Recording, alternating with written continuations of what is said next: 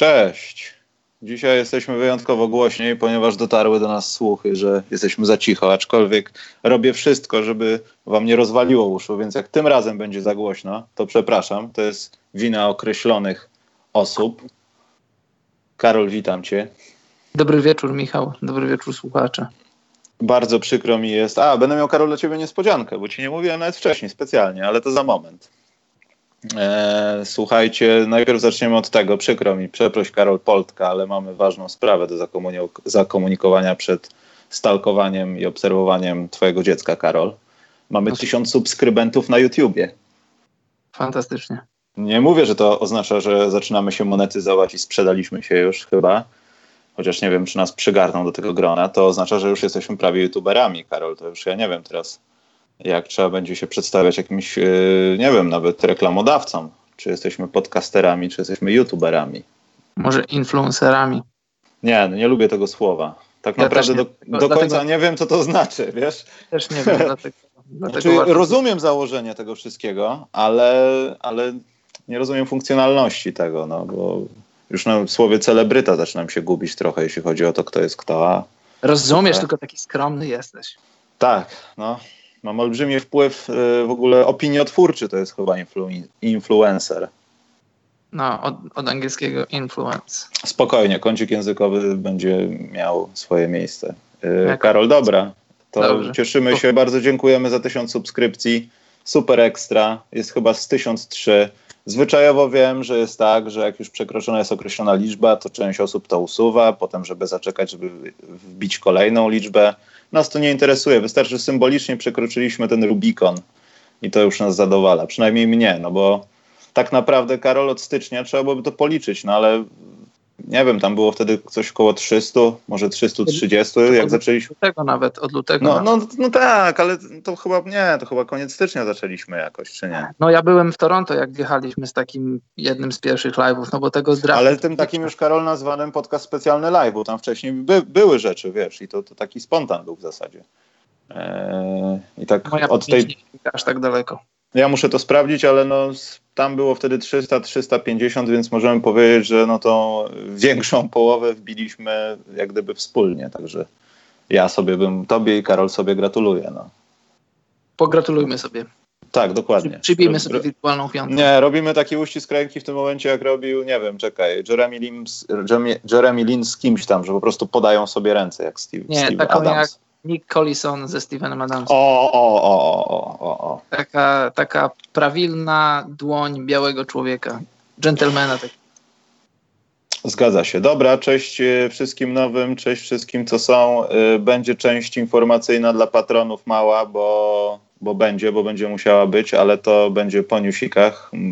Karol, dotrzyjmy do Poltka. Co, co się dzieje? Jak kącik tatuśka wygląda w, ty, w tym momencie? Rozwijamy się fizycznie, powoli zaczynamy obracać się wokół własnej osi leżąc. To jest, to jest, jeszcze, to jeszcze nie jest 180 stopni, to jest takie powiedzmy 97%, to znaczy 97 stopni, takie tak leży na boku i tak, tak przekręca się trochę, ale brakuje mu trochę, brakuje mu niewiele. Brakuje mu tyle, ile brakowało Houston Game 7 do wygrania. Do wygrania. Te wspomnienia.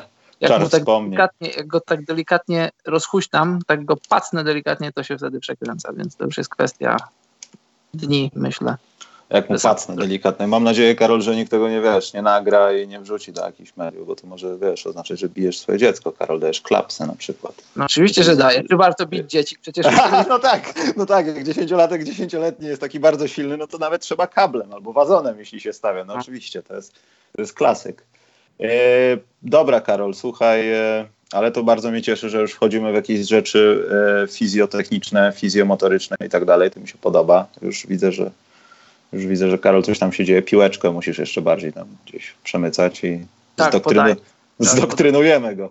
Już do tego Karol, na czacie Polako224 powiedział, że youtuberzy dają giveaway na okrągłą liczbę subów. Czyli nie jesteśmy youtuberami, bo tego nie zrobimy. Nie, to już teraz nie jesteśmy.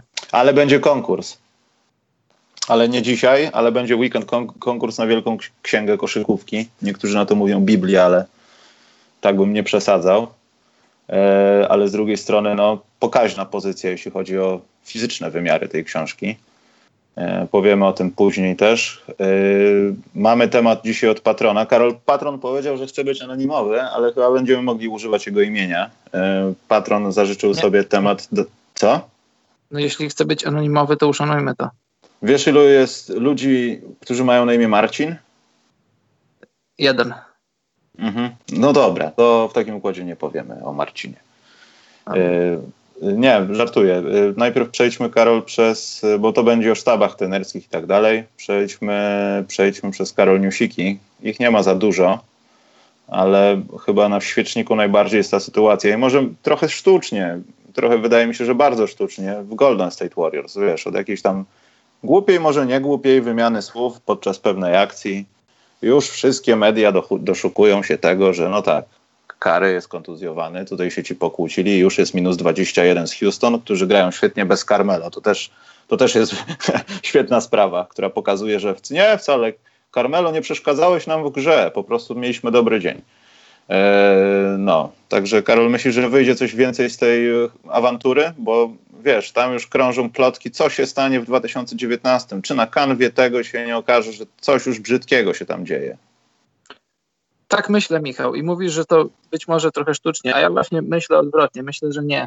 E, w obrębie drużyn dzieją się różne dramaty i nie o wszystkich wiemy.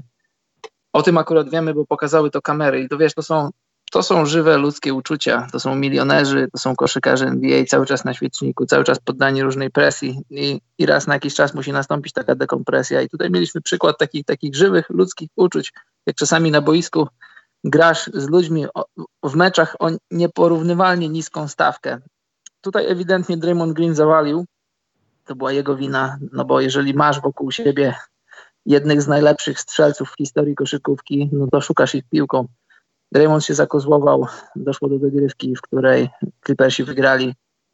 I, I ta sekwencja, ta wymiana, yy, w ostatnich dniach dowiadujemy się coraz więcej, jakie tam słowa padały. To ja Przepraszam, Karol, chciałem ci przerwać tak. na momencik, bo to też mi się tak kojarzy, że wszyscy naokoło zaczęli korzystać z tej całej sytuacji, która się tam dzieje, bo wiesz, y, ja już nie mówię o tym, że ta cała sytuacja z Marcinem Gortatem, że zagrał świetnie mecz i się przebił i no może następnego tak super nie zagrał, ale to pokazało, że no jednak coś tam jest i można z niego korzystać. To Golden State, Golden State gra z zespołami, które mają też jakieś mini dramy, tak, że o Marcin Gortat gra gorzej, tutaj Carmelo, wiesz, że wszyscy naokoło na tym korzystają, po prostu. No, ja bym raczej e, fakt, że Marcin nie grywał, nie, nie wrzucał na ten, do tego samego pułapu, co. Ale co nie, nie, nie. Oczywiście, tylko ja mówię o wyjściowej, że wiesz, nie, że Golden jasne. State przychodzi do przeciwnika i nagle się okazuje, że coś, co było nie działało, nagle działa. Na przykład. Wiesz, wiadomo, to jest cząstkowa skala, bo jeden mecz, no, raptem 48 minut, no ale mimo wszystko, wiesz, sam fakt się liczy. No tak, ale teraz mi przerwałeś i nie wiem, na czym stanąłem. Tak, wiem na czym stanąłem. E, I tam padły słowa, moim zdaniem słowa takie kompromitujące i ja nie mam żadnego związku z Raymondem Greenem, a e, jest mi wstyd za niego. Ta, ta, takie słowa nie powinny były paść, słowa, które padły. Ty, y, cytat suko, że tak powiem, e, naj, naj, najbezpieczniej, bo można byłoby użyć jeszcze innego słowa. Kilka razy to słowo padło w stronę KD wygrywaliśmy mistrzostwo bez ciebie, możemy wygrać jeszcze raz bez ciebie, nie potrzebujemy cię, możesz odejść. E, chcesz, żeby ten sezon był tylko, e, kręcił się wokół twojego przyszłego free agency. Zobacz, jedna sytuacja. E, Damon Green jest odpowiedzialny za, tą, za tę sytuację i on brnie, dalej brnie. I, i wytacza takie działa, wytacza działo, żeby, żeby zabić muchę fajnie jest mieć takiego zawodnika jak Draymond Green, e, walecznego, pewnego siebie.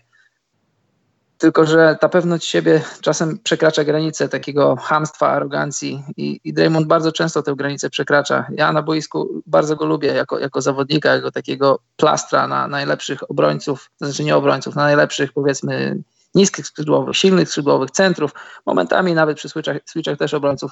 Draymond Green jest, jest historycznie jednym z najlepszych obrońców w NBA, tylko że Draymond Green powinien się cieszyć z takiej sytuacji, jaką ma. Ja na przykład nie widzę drużyny, która mogłaby być zbudowana wokół niego. Możesz zrobić case, możesz się zastanawiać, czy przypadkiem Draymond Green nie jest duszą tej drużyny, nie jest, nie jest liderem tej drużyny, że bez niego ci strzelcy aż strzelcy, a może tylko strzelcy, byliby tylko strzelcami, może by skończyli tak jak wiele innych drużyn przed nimi, jak, jak Dallas sprzed powiedzmy tam 10, 12 czy 15 lat, też zbudowani ze strzelców. I wiele innych drużyn, które składały się ze strzelców.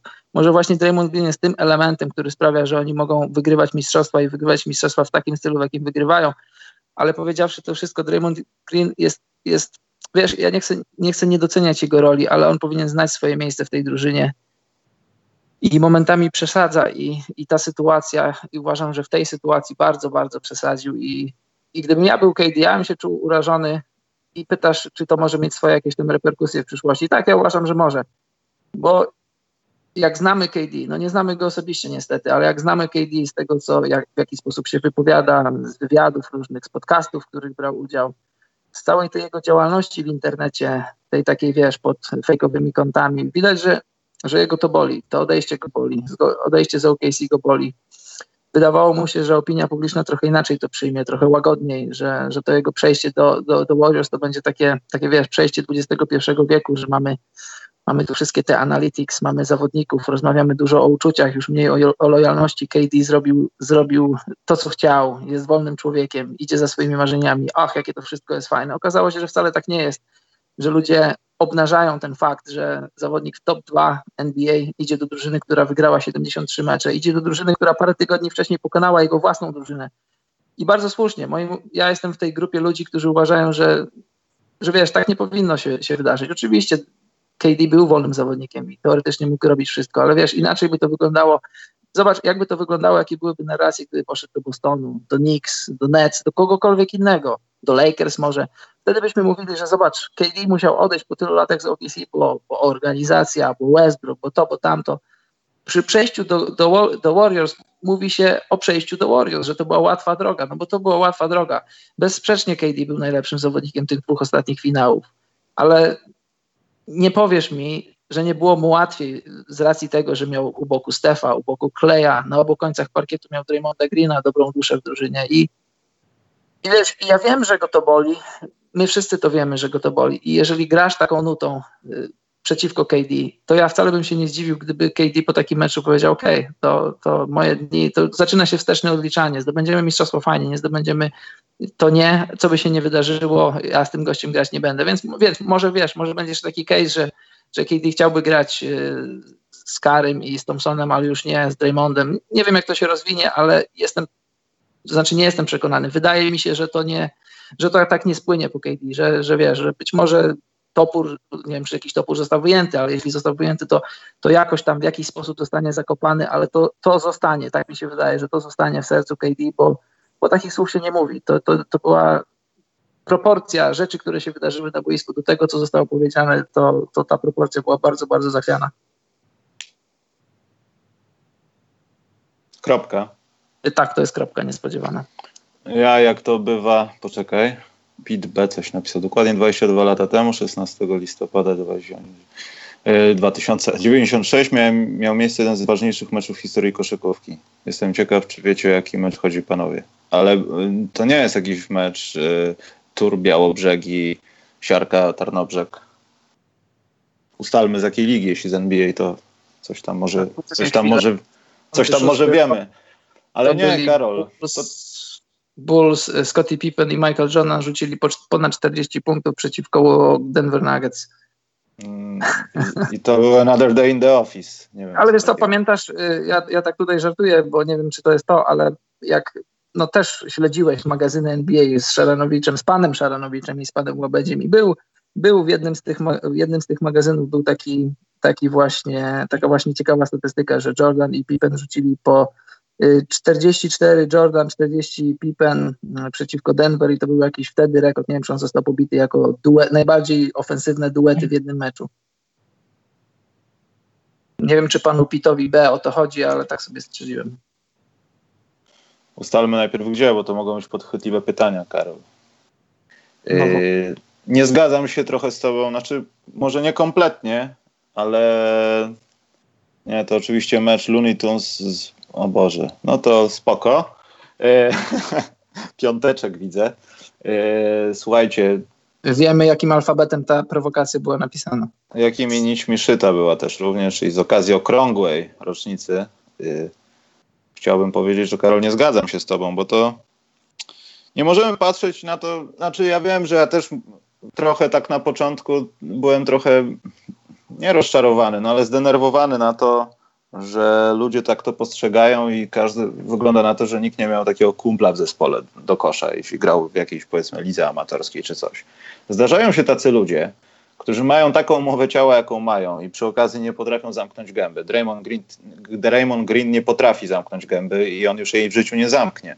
Ja nie mówię o tym, że on zamknie ją w momencie, kiedy ktoś go mocno uderzy i połamie mu szczękę, ale to jest tego typu gracz, no, który non-stop będzie rozmawiał i nazwijmy to w jakiś sposób prowokował albo wyrażał swoje zdanie. I jak teraz widzimy i też wiemy chyba nie od dziś, wyraża je czasami wobec kolegów z drużyny, którzy zwracają mu czasami słusznie uwagę, bo tu się rozchodziło wszystko, zaczęło się od tej sytuacji związanej z, tą, z tym ostatnim posiadaniem, no, że Draymond Green nie podał piłki.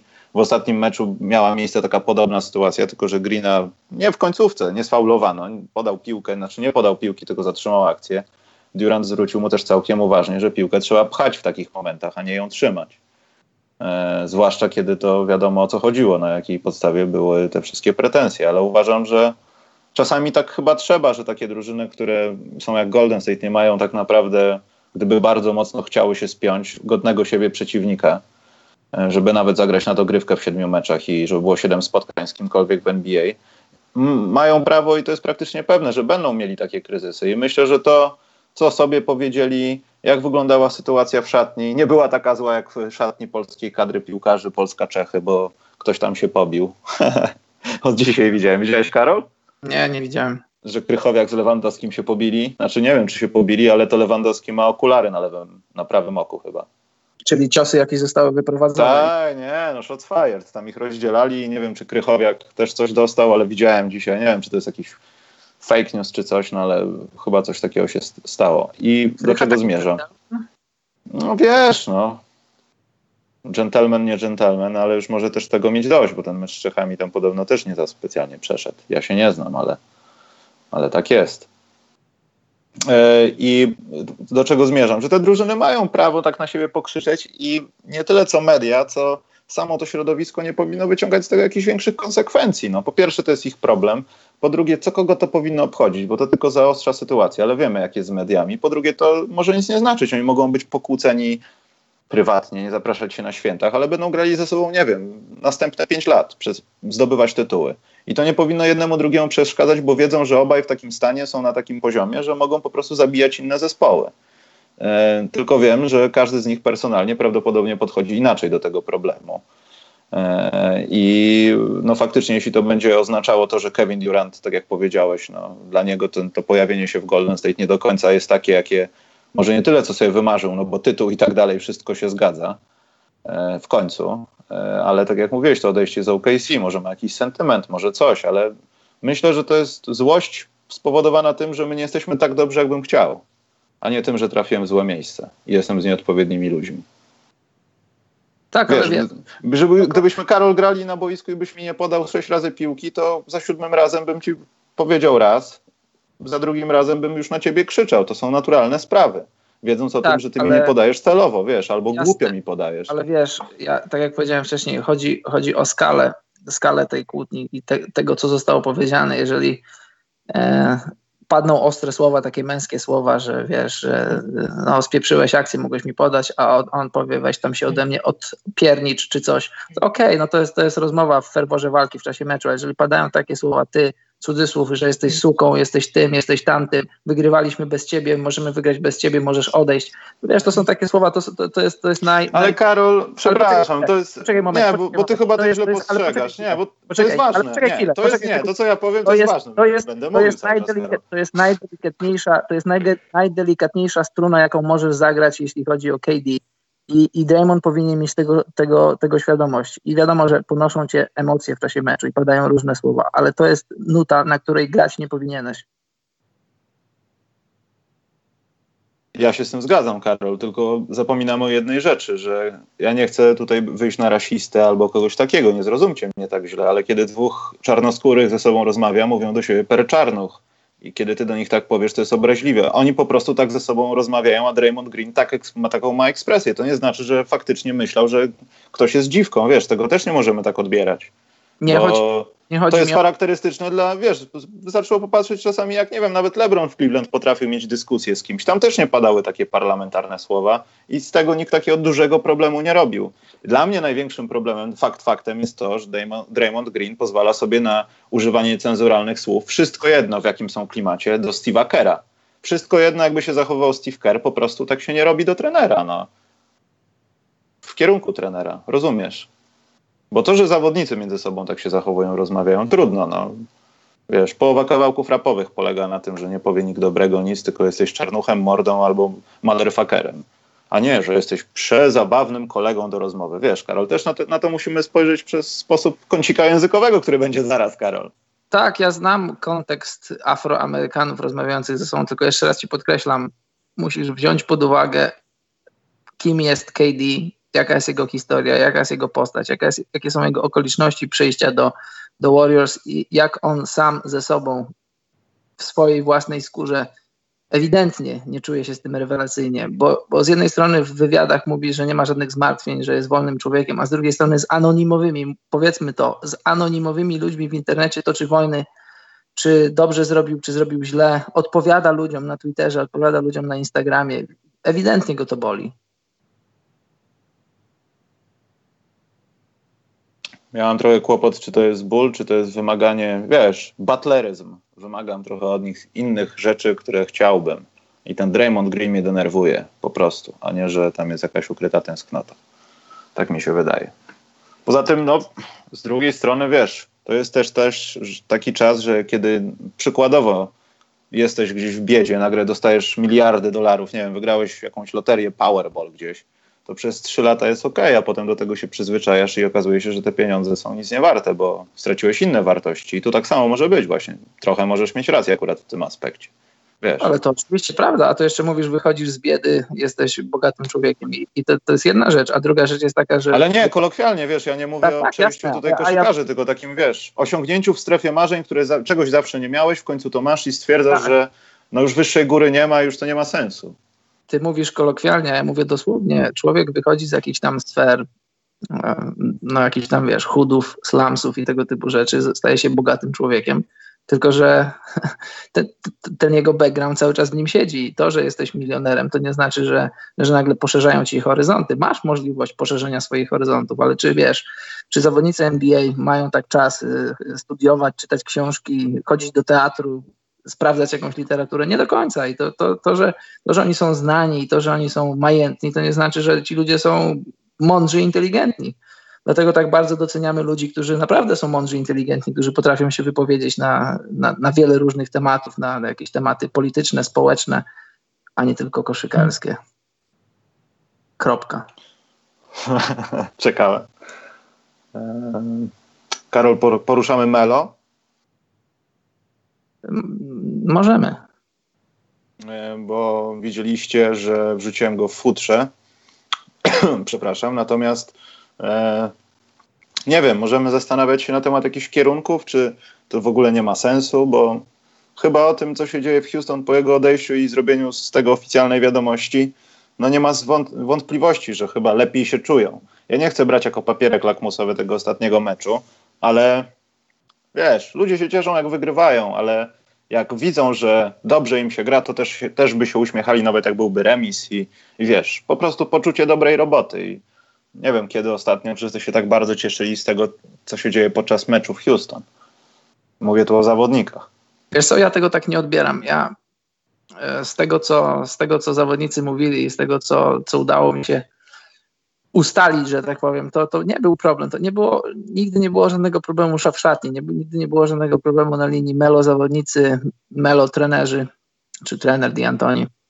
Problem był taki, że, że Melo po tym, po tym fatalnym meczu z OKC spotkał się z Darrellem Moreyem, z Di Antonim i tam został mu nakreślony plan, że no, powiedziano wprost, że słuchaj Melo, no, w różnych ustawieniach pasujesz i, i, możesz być produktywny, ale w wielu ustawieniach jesteś bardzo minusowy i my by, byśmy chcieli spróbować teraz trochę innych ustawień, trochę innych rzeczy i musisz się liczyć z tym, że, że będą odcinki takie, że, że na przykład 5-6 meczów nie zagrasz, może zagrasz po 8-10 minut i musisz się z tym liczyć i, i my tutaj jesteśmy wobec ciebie e, wiesz, chcemy być uczciwi i jak ty to widzisz, czy, czy, czy podobać się to? I Melo powiedział, no słuchajcie, nie do końca to widzę i jeśli jest możliwość, to spróbujmy delikatnie, y, polubownie, jak, jak partnerzy się pożegnać i, i tak strony poszły sobie na rękę i, i wiesz, zamiast y, mieć niewolnika w szatni, niewolnika na ławce, to, to podziękowano sobie. Ale, na, ale w żadnym momencie tam nie było czegoś takiego, że, że Melo był jakimś rakotwórczy w szatni, że były jakieś konflikty na linii z kimkolwiek. Rzecz jest, była w tym, że po prostu że po prostu Melo nie, nie pasował, że te rzeczy, które miały wyjść, te atuty, które miał przynieść Melo, to nie do końca je przyniósł, a te, te rzeczy, te minusy, o których wiedzieliśmy, no to były obnażane tak, tylko, tak bardzo, jak tylko mogły. No i wiesz, drużyna zaczęła od siedmiu porażek w 12 meczach. Ktoś musiał za to odpowiedzieć. No wiadomo, że nie Harden, wiadomo, że nie Chris Paul, wiadomo, że nie trener. No to, no to, ale też z drugiej strony myślę, że trochę za szybko i trochę za łatwo pożegnano się z Melo, no bo masz zawodnika wprawdzie dziesięciokrotnego All-Stara, ale już masz go na, na kontrakcie minimalnym. Nie masz go jako gwiazdy, nie masz go jako człowieka, od którego wymagasz i masz jakieś nadzieje wobec niego. A trzeba też powiedzieć, że, że Melo nie grał wcale źle, to znaczy statystycznie nie grał źle, jakieś 12-13 punktów na przyzwoitej skuteczności, to od zawodnika za minimum kontraktu nie, to chyba nie możesz oczekiwać więcej. E, ale Karol, jak to będzie? Że co, że w marcu będziemy czytali masę wywiadów? O, jestem w świetnym miejscu, w końcu odżyłem, ale tu jest super, czy, czy raczej będzie taka zasłona milczenia na temat tego, o, Carmelo poszedł do Milwaukee Lakers gdziekolwiek, ale jest tak jak było? E, w marcu ja myślę, że w kwestią 3-4 tygodni, że on sobie znajdzie nowy klub. Tak mi się wydaje. E, Szpenio, co z kasą z kontraktu? Wiesz co, no, mówiliśmy o tym wcześniej, no to będzie przezabawna sytuacja, bo to będą dwa buyouty, które będą spływały na jego konto. E, no bo skoro, znaczy nie, no oni go zwolnili i prawdopodobnie, ja nie pamiętam kompletnie jak było w tej umowie, trzeba byłoby się dogrzebać, ale tam gdzieś jakieś miejsca mogły być niegwarantowane i... Tak, ale jego, znaczy, że... tak, jego kontrakt był gwarantowany. Ale tam była jakaś kwota zagwarantowana, Karol. To nie było tak, że w 100% był niegwarantowany. Tak mi ten się wydaje. Ten Houston był normalny. Jak się, jeśli, jeśli zostanie zwolniony, to te pieniądze będą do niego spływać normalnie. No tak, no i jeszcze kasę. Buyout, on nie musiał niczego, z niczego rezygnować. Spływają mu pieniądze teraz z Houston, spływają mu pieniądze z Atlanty, via Oklahoma, znaczy z Atlanty już całkowicie. No, dokładnie. A niedługo będą mu pływa, spływać pieniądze z trzeciego klubu. Myślę, że z Gilbertem Arenasem mogą grać sobie w karty, w pokerka takiego. Ustawić się gdzieś w pokoju na stare lata i, sorry, przez 10 lat grać sobie w pokerka, bo nie zdążą tego wydać, co im jeszcze dojdzie. A jeszcze jakby braci silna tych kolesi, którzy podpisali tą niekorzystną umowę dotyczącą praw telewizyjnych, która została tam po iluś latach niedawno, dosyć trzech czy czterech, y, unieważniona, no to oni mogliby sobie po prostu nic, po prostu nic nie robić, no grać w karty całe życie na Mazurach. E, Karol, tak. mieliśmy pytanie, bo zanim wyjdziemy z melotaniny, to Jacek K. zapytał jutro draft. Na stole Westbrook, Lillard, Irving. Wasza kolejność raz, dwa, trzy. Jacek, ale biorąc pod uwagę teraz, jak są, jacy są teraz, nie? Czy tacy, jakbyśmy mieli ten draft zrobić, nie wiedząc, jak grają? Teraz, no jak nie wiemy, wiemy, wszystko wiemy. Teraz? Ale bez tak drużynowo, w sensie kolejności. Mm, Lillard, Westbrook, Irving. Ja, Lillard, Irving, Westbrook. Nie, to, to nie. Nie widzę w ogóle Irvinga, żeby był przed Westbrookiem. A jeśli tak, to dlaczego, Karol? Dlaczego? Jeżeli zaczynam budować drużynę, o, zakładam, że buduję drużynę, wybieram Lillarda, dlatego że jest takim trochę no, pomiędzy, pomiędzy Irvingiem i Westbrookiem. Potrafi być eksplozywny, ale eksplozywność to nie jest, to nie jest gra, na której on bazuje swoje atuty. Może rzucać za trzy punkty, może rzucać w midrange, może mijać, może dużo różnych rzeczy robić. I to zapewni mu długowieczność w NBA, bo, bo technicznie jest bardzo dobry. E, Irving dlatego z tego samego powodu, że, że potrafi, nie musi być eksplozywny, żeby być skuteczny. E, co do Westbrooka nie mam takich wątpliwości. Wiem, że przez lata bardzo się rozwinął, bardzo rozwinął swój rzut, ale ten rzut nadal, ja, ja w ten rzut nie do końca wierzę i jeśli będę budował drużynę wokół Westbrooka, to jest ryzyko takie, że za dwa lata będę miał już 70% Westbrooka, później 60, 50 i może się okazać, że będę miał za trzy lata bardzo brzydką wersję Westbrooka, taką już bez kolan, bez eksplozywności, bez y, gry tyłem do kosza, bez wystarczająco dobrej techniki. Mogę mieć, mogę mieć taką brzydką karykaturę świetnego rozgrywającego, który bazował na, na swojej dynamice, na swojej mobilności, którą będzie tracił przez lata, bo przez najbliższe lata, no bo Westbrook ma już 30 lat, niedawno zdmuchnął 30 świeczek z tortu. Dlatego na ten moment, jeśli miałbym mieć go na rok, to bym się zastanowił, czy może miałbym go wyżej nad Irvingiem, ale jeśli mam go mieć w perspektywie, a zakładam, że jeśli to jest draft, no to chcę budować swoją drużynę, no to, to w tej trójce mam go na trzecim miejscu. Eee, Okej. Okay. Ktoś, Karol, chcesz o Melo dodać? Bo tutaj musimy Nie. odbębnić parę obowiązków, więc yy, mówiły, mówiłem, Karol, książka będzie teraz. Bo nie wiem, czy ty czytałeś w oryginale, czy nie. Nie. Tą książkę. Nie czytałeś jej? Nie czytałem. O, to będzie ciekawe. E, bo ja czytałem i to było trochę inne wydanie. E, z tego, co patrzyłem w tłumaczeniu, tak, mówię tu o Wielkiej Księdze Koszykówki, którą widzicie i zaraz wrzucę link, jak można ją nabywać. Mamy własny link. Nie mam bladego pojęcia, Karol, czy dostajemy za to kasę, ale, ale podejrzewam, że tak. Jakieś, tam punkty, jakieś tam punkty do rankingu, wiesz. Takiego. Tak, tak. Przefa, przefa, prze, szacunku, tak, dokładnie. I, inni tego nie, nie dostaną. My musimy walczyć o ten ranking. Ja to zaraz wrzucę. Poza tym to będzie podpięte pod bota, bo trochę będziemy promowali tą książkę i coś tam będzie dla patronów specjalnego, coś tam będzie dla słuchaczy.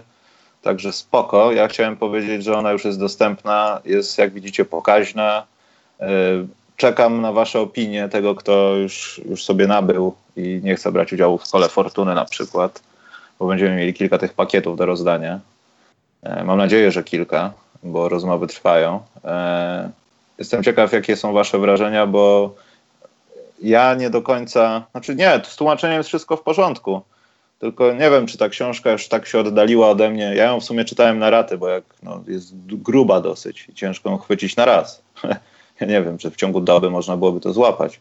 Natomiast yy, nie wiem, czy jakoś przeczytałem ją raz i mi się znudziła, w sensie w oryginale, czy to już było tak dawno temu, yy, że gdybym teraz na zasadzie Michaela Jordana ją kupił jako pierwszą, aż tak bym się chyba nie zachwycał, jak to było wcześniej. Ja też nie kupiłem jej od razu z premierą i też chyba kupiłem jakoś dwa lata po premierze, czy coś takiego, nie pamiętam, nie chcę skłamać, ale powiem, że no porównując, aż tak nie jestem zachwycony. Niektóre książki tłumaczone na polski e, naprawdę drugi raz mnie strzeliła, a ta jest taka, a, to jest dobrze odwalona robota, ale jak gdyby nie mam tego drugiego efektu. Jestem ciekaw, czy tak macie. To wcale nie oznacza, że jest do dupy.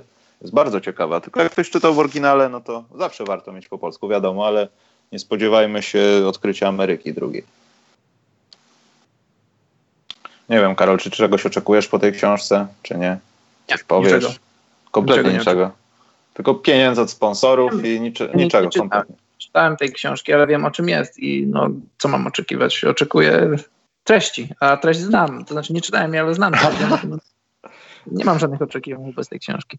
Ale czekam aż przeczytasz, to się pokłócimy, zrobimy sobie re-ranking Simonsa. Możemy coś takiego zrobić. Wiesz to, będzie... możemy, możemy ogólnie, bo ja ja nie jestem, znaczy bardzo go szanuję, bo, bo jest, jest, jest wielkim znawcą koszykówki, jest pasjonatem koszykówki, żyje tym sportem, ale ja, ja nie jestem jakimś takim wielkim jego fanem, i, ale zauważam, że często w polskich dyskusjach na temat koszykówki e, stawiasz jakąś tezę, rozmawiasz o czymś i nagle ktoś wyskakuje, a Simons uważa, że coś tam i wiesz, i to jest jak, to jest jak yy, to jest jak kończenie dyskusji, to już jest wtedy kurtyna, koniec tematu. Ja, ja tak nie podchodzę do tego, bo oczywiście ma ogromną wiedzę z koszykówki, ma ciekawe przemyślenia, uczestniczył, bo, bo on ma już ma, ma swoje lata, był, oglądał na żywo NBA, jest, on jest z Bostonu, widział Celtics w latach 80., 70., żył tym wszystkim i ma ogromną wiedzę, ma ciekawe przemyślenia, ale dlaczego stawiasz człowieka, tezę jakiegoś człowieka jako ostateczną prawdę, z którą nie można dyskutować, to,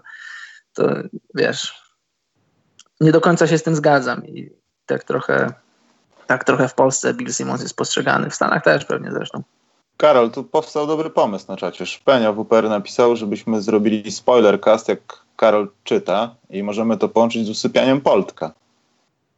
Ja też pójdę spać, tobie się zrobi transmisja, ty będziesz czytał po prostu. Mhm, dobrze. mhm. No to na pewno, to już się Trzymaj. udało, Szpen. Szpen jak widziałeś, już się udało. Także tego. E, dobrze, Karol, mam dla ciebie niespodziankę. Jakbyś mógł zwrócić teraz swoje oczy, jeśli możesz, na y, ekran transmisji. Cały czas to robię. Cały czas jesteś, to daj mi sekundę, ponieważ nie uwierzysz, co się Karol stało przed nagraniem. Nam nie uwierzy. U ciebie domu? Gołąb nie, to nie będą nudesy, Karol. To mogę cię uspokoić, że to nie będą moje nagie, nagie zdjęcia. Chciałem powiedzieć, chciałem powiedzieć nagę. Ja muszę nie wyjeżdżać za dużo poza Warszawę. Paczka, patrz Karol, słuchajcie wszyscy. Patrz, patrz, Wróć. misiu, patrz. Wrócił. Karku na wódeczkę dla Karola za tekst za swoje pije i za swoje donajtuje. Put it on a shirt. 20 złotych. No co, nie widzisz? Jeszcze nie. A, nie, bo masz z opóźnieniem w sumie, tak.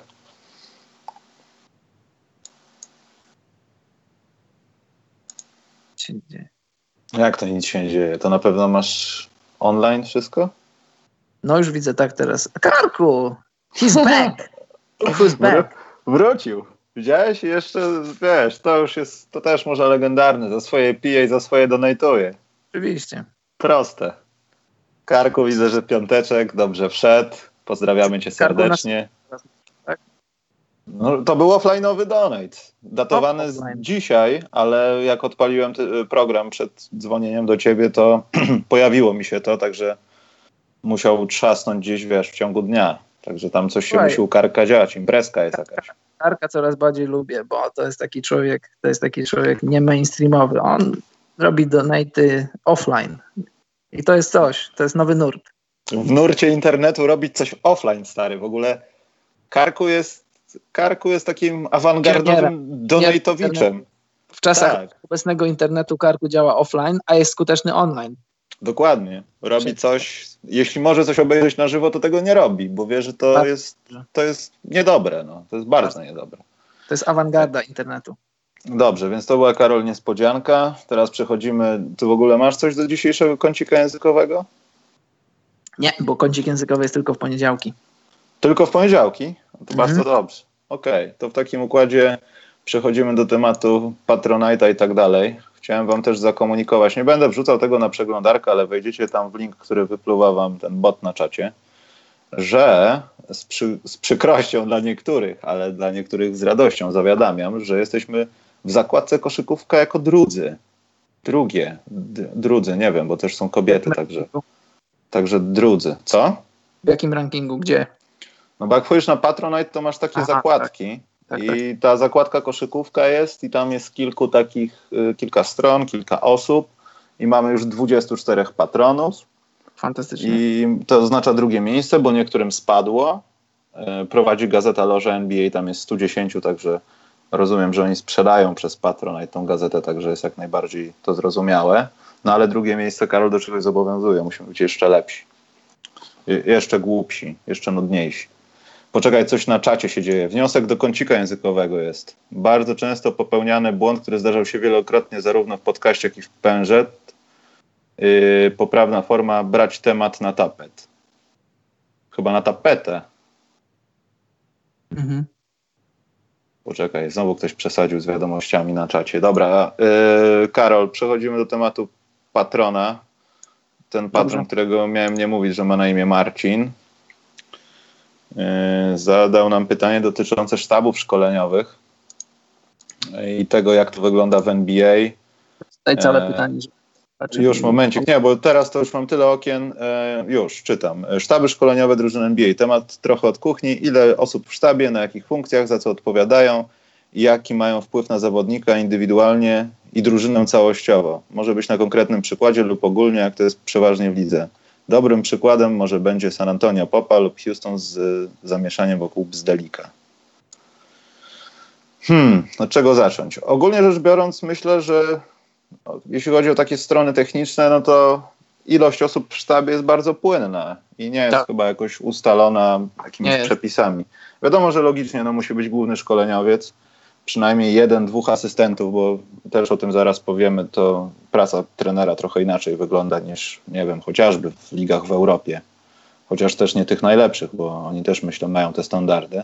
No i potem asystenci asystentów, ludzie w sztabie, począwszy od e, fizjoterapeutów, specjalistów od tak zwanego sprzętu, czyli ludzi, którzy podają, dbają o to, żeby ręczniki były czyste, woda zdatna do picia i tak dalej, i tak dalej. No i ludzi, którzy też nie występują na spotkaniach, czyli już nie chcę wspominać o, to też można nazwać sztabem, aczkolwiek nie zawsze, no szefów ochrony własnych hal, jakiś tam, nie wiem, no e, ludzi, którzy reperują i trzymają cały ten maintenance, mówię o zarządzie, jakichś takich kierownikach. Tak, ale o... teraz wyjeżdżasz poza temat pytania. Ale chciałem dokończyć właśnie. Dobrze. Po scoutów, którzy tak naprawdę nie są ważni, ale chyba są najbardziej integralną częścią te, takiego staffu w samym w sobie, czyli trener, asystent trenera, ludzie od zdrowia i skauci, którzy nie są obecni na meczach. Właśnie do tego chciałem zmierzyć. Że myślę, że powinniśmy też ich zaliczyć, bo ich się często nie zalicza, wiesz, do tego staffu. Tak mi się wydaje. To była kropka, Karol. Możesz coś powiedzieć teraz. A niespodziewana. Tak w twoim stylu. No, dziękuję.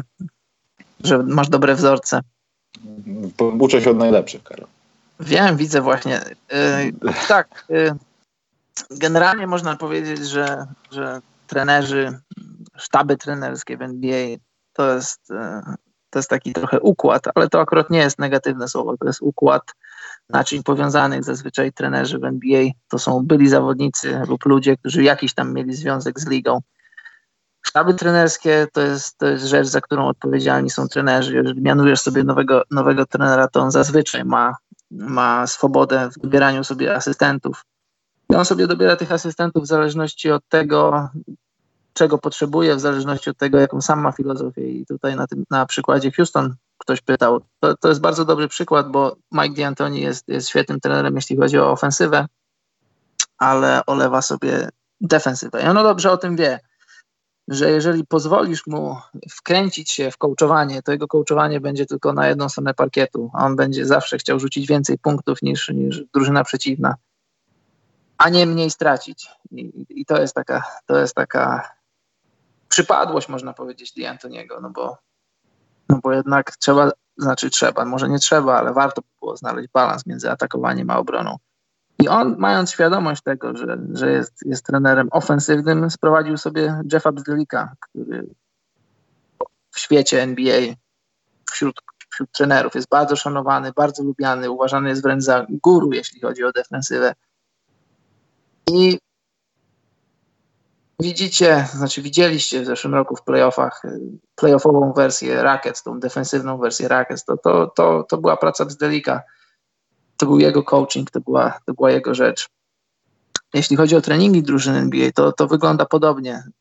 Główny trener, on, on nie jest od pierwszej do ostatniej minuty treningu jako takiego on jest tylko na sekcjach taktycznych, na gameplanach konkretnych co do, co do drużyn, z którymi się gra i ogólnie zagrywek, tego typu rzeczy. On za te rzeczy jest odpowiedzialny. Jeśli chodzi już o, o jakieś formacje w defensywie, to za to odpowiedzialny jest trener, którego tam masz, drużyny mają w swoich składach od defensywy. On się tym zajmuje.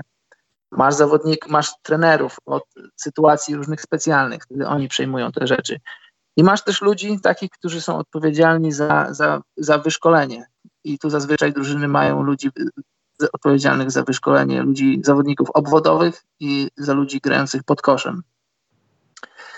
No i też są, wtrącę, sorry Karol, są też Proszę. takie sytuacje no, wyjątkowe, kiedy, no nie wiem, teraz ostatnio już mówiliśmy o tym już od kilku miesięcy, no na pewno coraz modniejsze albo coraz bardziej konieczne będą te działy dotyczące, znaczy działy. No wiadomo, że ten, ten, ten departament będzie się składał w jakimś klubie z kilku osób, ale jedna osoba jest odpowiedzialna za to, jeśli chodzi o te sprawy psychiczne. No. Bo myślę, że w takim Cleveland jest jakiś doktor, który pomaga Kevinowi Love po prostu.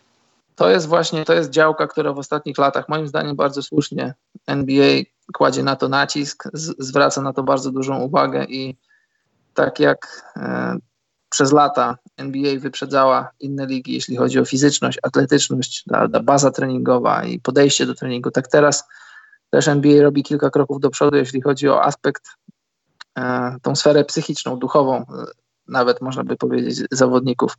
Na to się zwraca bardzo dużą uwagę, bo słusznie moim zdaniem NBA doszła do wniosku, że jeżeli w względzie czysto fizycznym masz już wszystko, masz siłownię, masz odnowę biologiczną, masz, masz spa, masz baseny, masz co tylko chcesz, odżywki, piękne hale, nie brakuje ci niczego. To przewagi, które możesz mieć nad innymi drużynami, to, właśnie, to są właśnie te przewagi, już, już tylko to, co jest w głowie.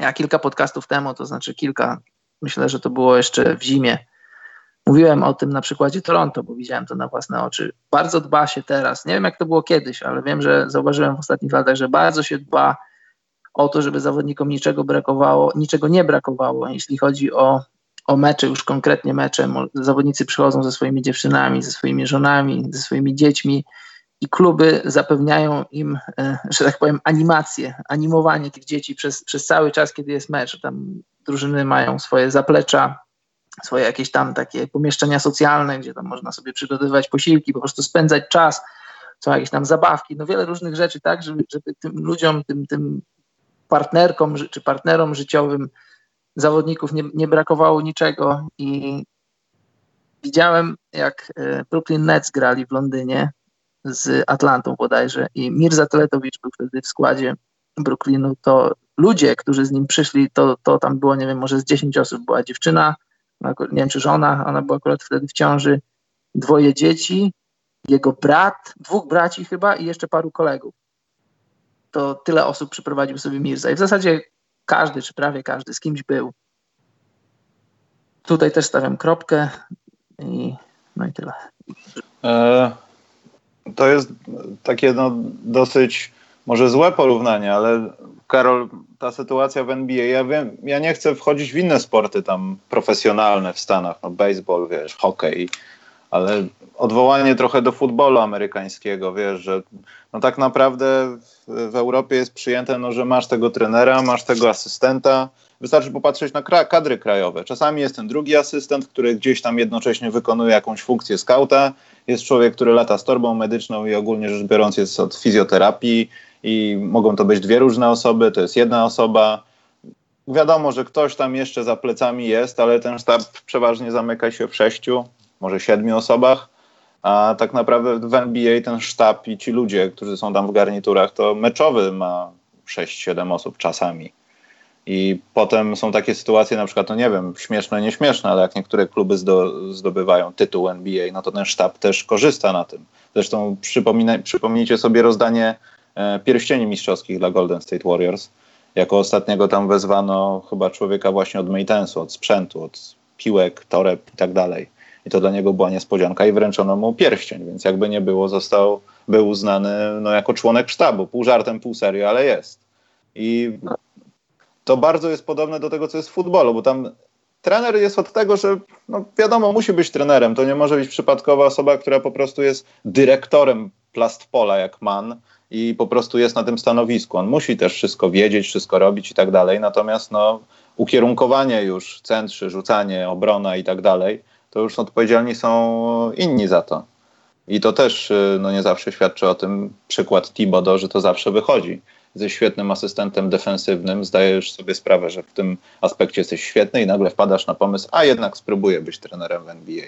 No i na początku było to dosyć, no, aż bardzo bolesne, że Tibodo nie potrafi przetrawić obrony e, na atak, a potem no to już wiadomo, co się działo i w jakim miejscu jest teraz Tibodo i czasami tak się, Karol, zastanawiam, czy właśnie ludzie, którzy są asystentami, powinni próbować tej roboty dalej. Bo nie wszyscy tacy są, wiadomo, nie? Ale są tacy, którzy właśnie są ukierunkowani przez to, że pomagają komuś na górze, no i potem nie zawsze mogą, że tak powiem, być wszechstronniejsi na tych polach, na, za które nie odpowiadali.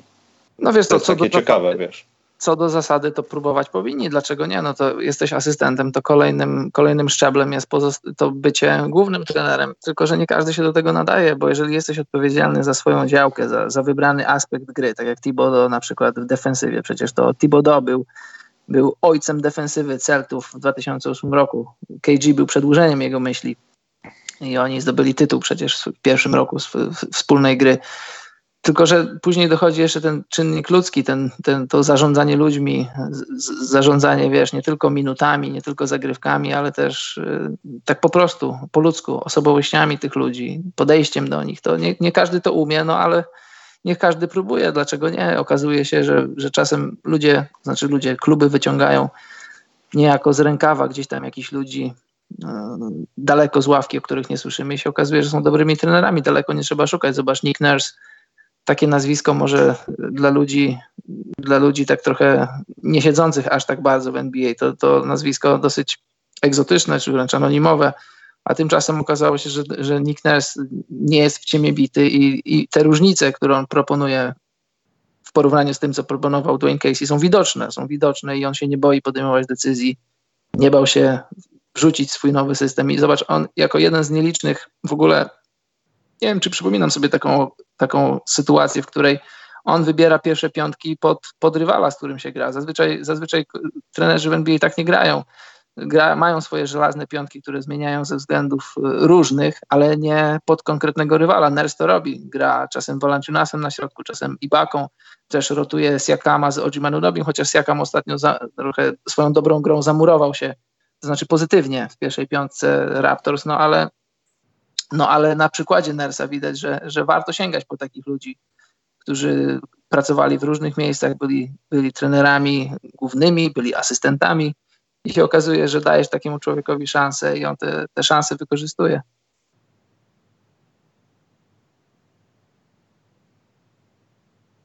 Halo. No jak zwykle się wyciszyłem. Yy, to jest taka zależność trochę, no ale w NBA jest tak, że no przeważnie ten start jest z NCAA i na takich przykładach nie wiem, no. Mówimy o trójkątnym teksie teraz. Jesteś głównym szkoleniowcem w NCAA, do, do, dochodzisz do takiego statusu legendy, powiedzmy, e, aż tu ci przychodzi po prostu rozwalać ofensywę NBA tym, co sobie wymyśliłeś, bo już wtedy tam miałeś jakieś zalążki tego całego swojego trójkątnego planu i Oczywiście z wykorzystaniem odpowiednich osób. Potem po latach pokazało się, że trójkąt jest w ogóle nie do zrobienia, jest bez sensu i to nawet nie wychodzi, mimo jakby są dobrzy ludzie. To już trochę jesteśmy za tym, elementy tego można wykorzystywać. Natomiast e, który według Ciebie, Karol, taki asystent, pomijając Wintera, no bo wiadomo, ale który taki asystent, Karol, najbardziej się udał? W sensie z tych, co byli na ławce w NBA, przeszli ten cały proces i potem zostali jakimiś trenerami, którym można mało zarzucić, bo wiesz, byłeś asystentem, jesteś teraz trenerem i, i jesteś do dupy albo jesteś bardzo dobry. Z obecnie pracujących? No chyba nie będziemy wchodzić właśnie w te sprawy, wiesz, no Tex Winter i tak dalej, no. Wiesz, no ja na przykład... kilka na... takich osób można znaleźć, to bez problemu, tylko tak chyba z dzisiejszej takiej koszykówki, myślę, perspektywa 10 lat by nam wystarczyła. Ja na przykład bardzo lubiłem Lorenza Franka, jak, jak pracował w, e, to już, to, to jeszcze New Jersey było wtedy on dostał, dostał okazję, jak y, kto tam został zwolniony? Byron Scott chyba i, i Lawrence Frank dostał pracę głównego trenera i się okazało, że, że miał świeże spojrzenie na drużynę, miał kilka, miał kilka, miał bardzo dużo ciekawych pomysłów i się sprawdził, później sprawdził się u, u Doka Riversa, zarówno w Bostonie, jak i w Clippersach, bo później Doc Rivers go ściągnął do siebie do Clippersów, no i teraz Lawrence Franz pracuje, pracuje już w biurze Clippers, już, już nie, jako takim coachingiem się nie zajmuje. To taki pierwszy przykład, który przychodzi mi na myśl tak z głowy. Nie wiem, czy, no bo myślę o Thibodeau, ale Thibodeau do pewnego stopnia był, był dobrym przykładem. W Chicago, w pierwszych latach w Chicago dobrze to wyglądało, później się zaczęło okazywać, że, że Thibodeau poza, nie wiem, czy można powiedzieć geniuszem, ale na pewno bardzo dobrym warsztatem, ma też swoje minusy, ma ich dosyć dużo, bo Czyli tak, wiesz, w jego przypadku możemy zaobserwować progres, no bo te czasy wstępne, takie wczesne, przepraszam, nie wstępne, w Chicago, no rozbierały go po prostu publicznie, tak jakby stanął nago na środku jakiegoś rynku po, podczas Dni Miasta Łodzi na przykład i stał tam nago, kiedy przechodzili do ofensywy.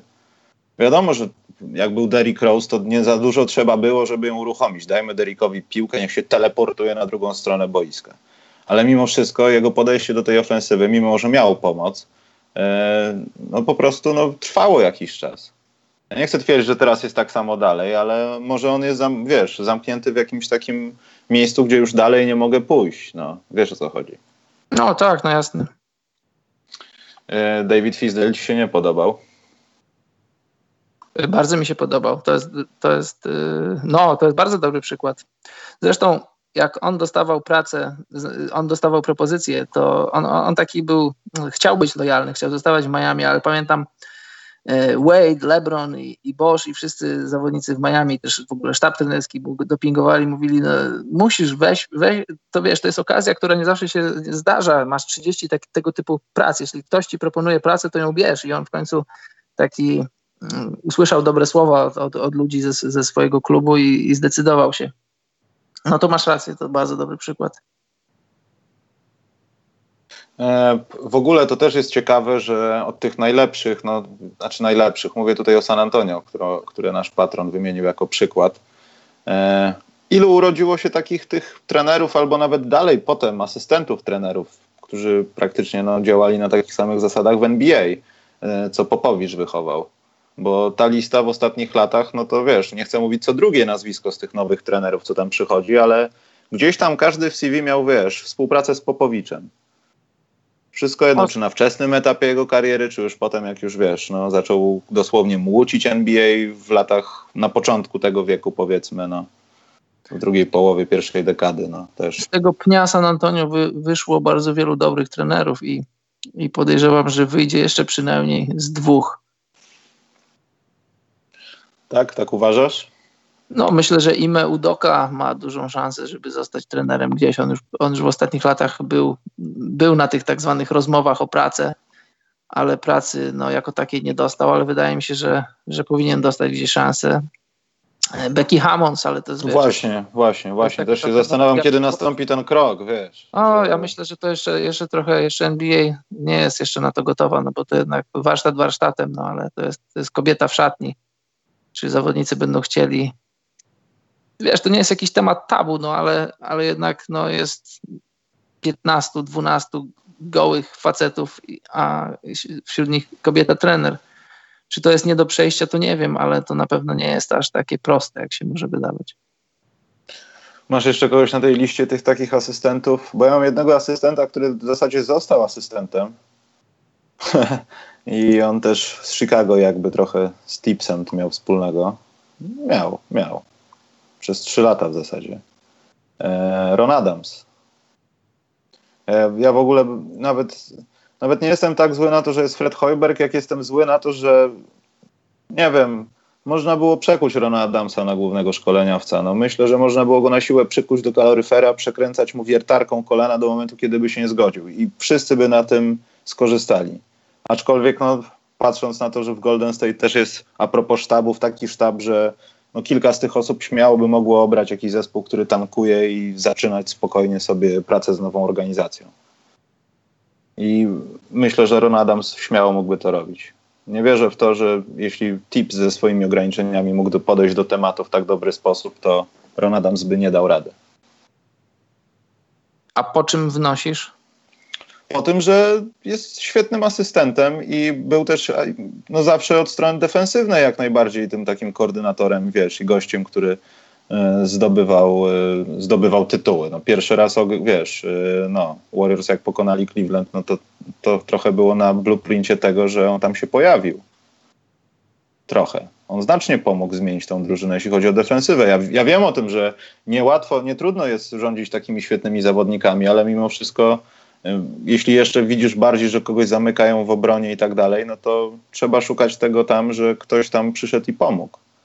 I kto zmienił w jakiś sposób, bo wcześniej aż tak tego nie było widać. No. Pomijając już tam wszystkie jakieś narracje tego, że no, każdy chciał po prostu pokazać Cleveland, wiesz, że nie, nie, nie, my znowu nie damy się w ten sam sposób zrobić.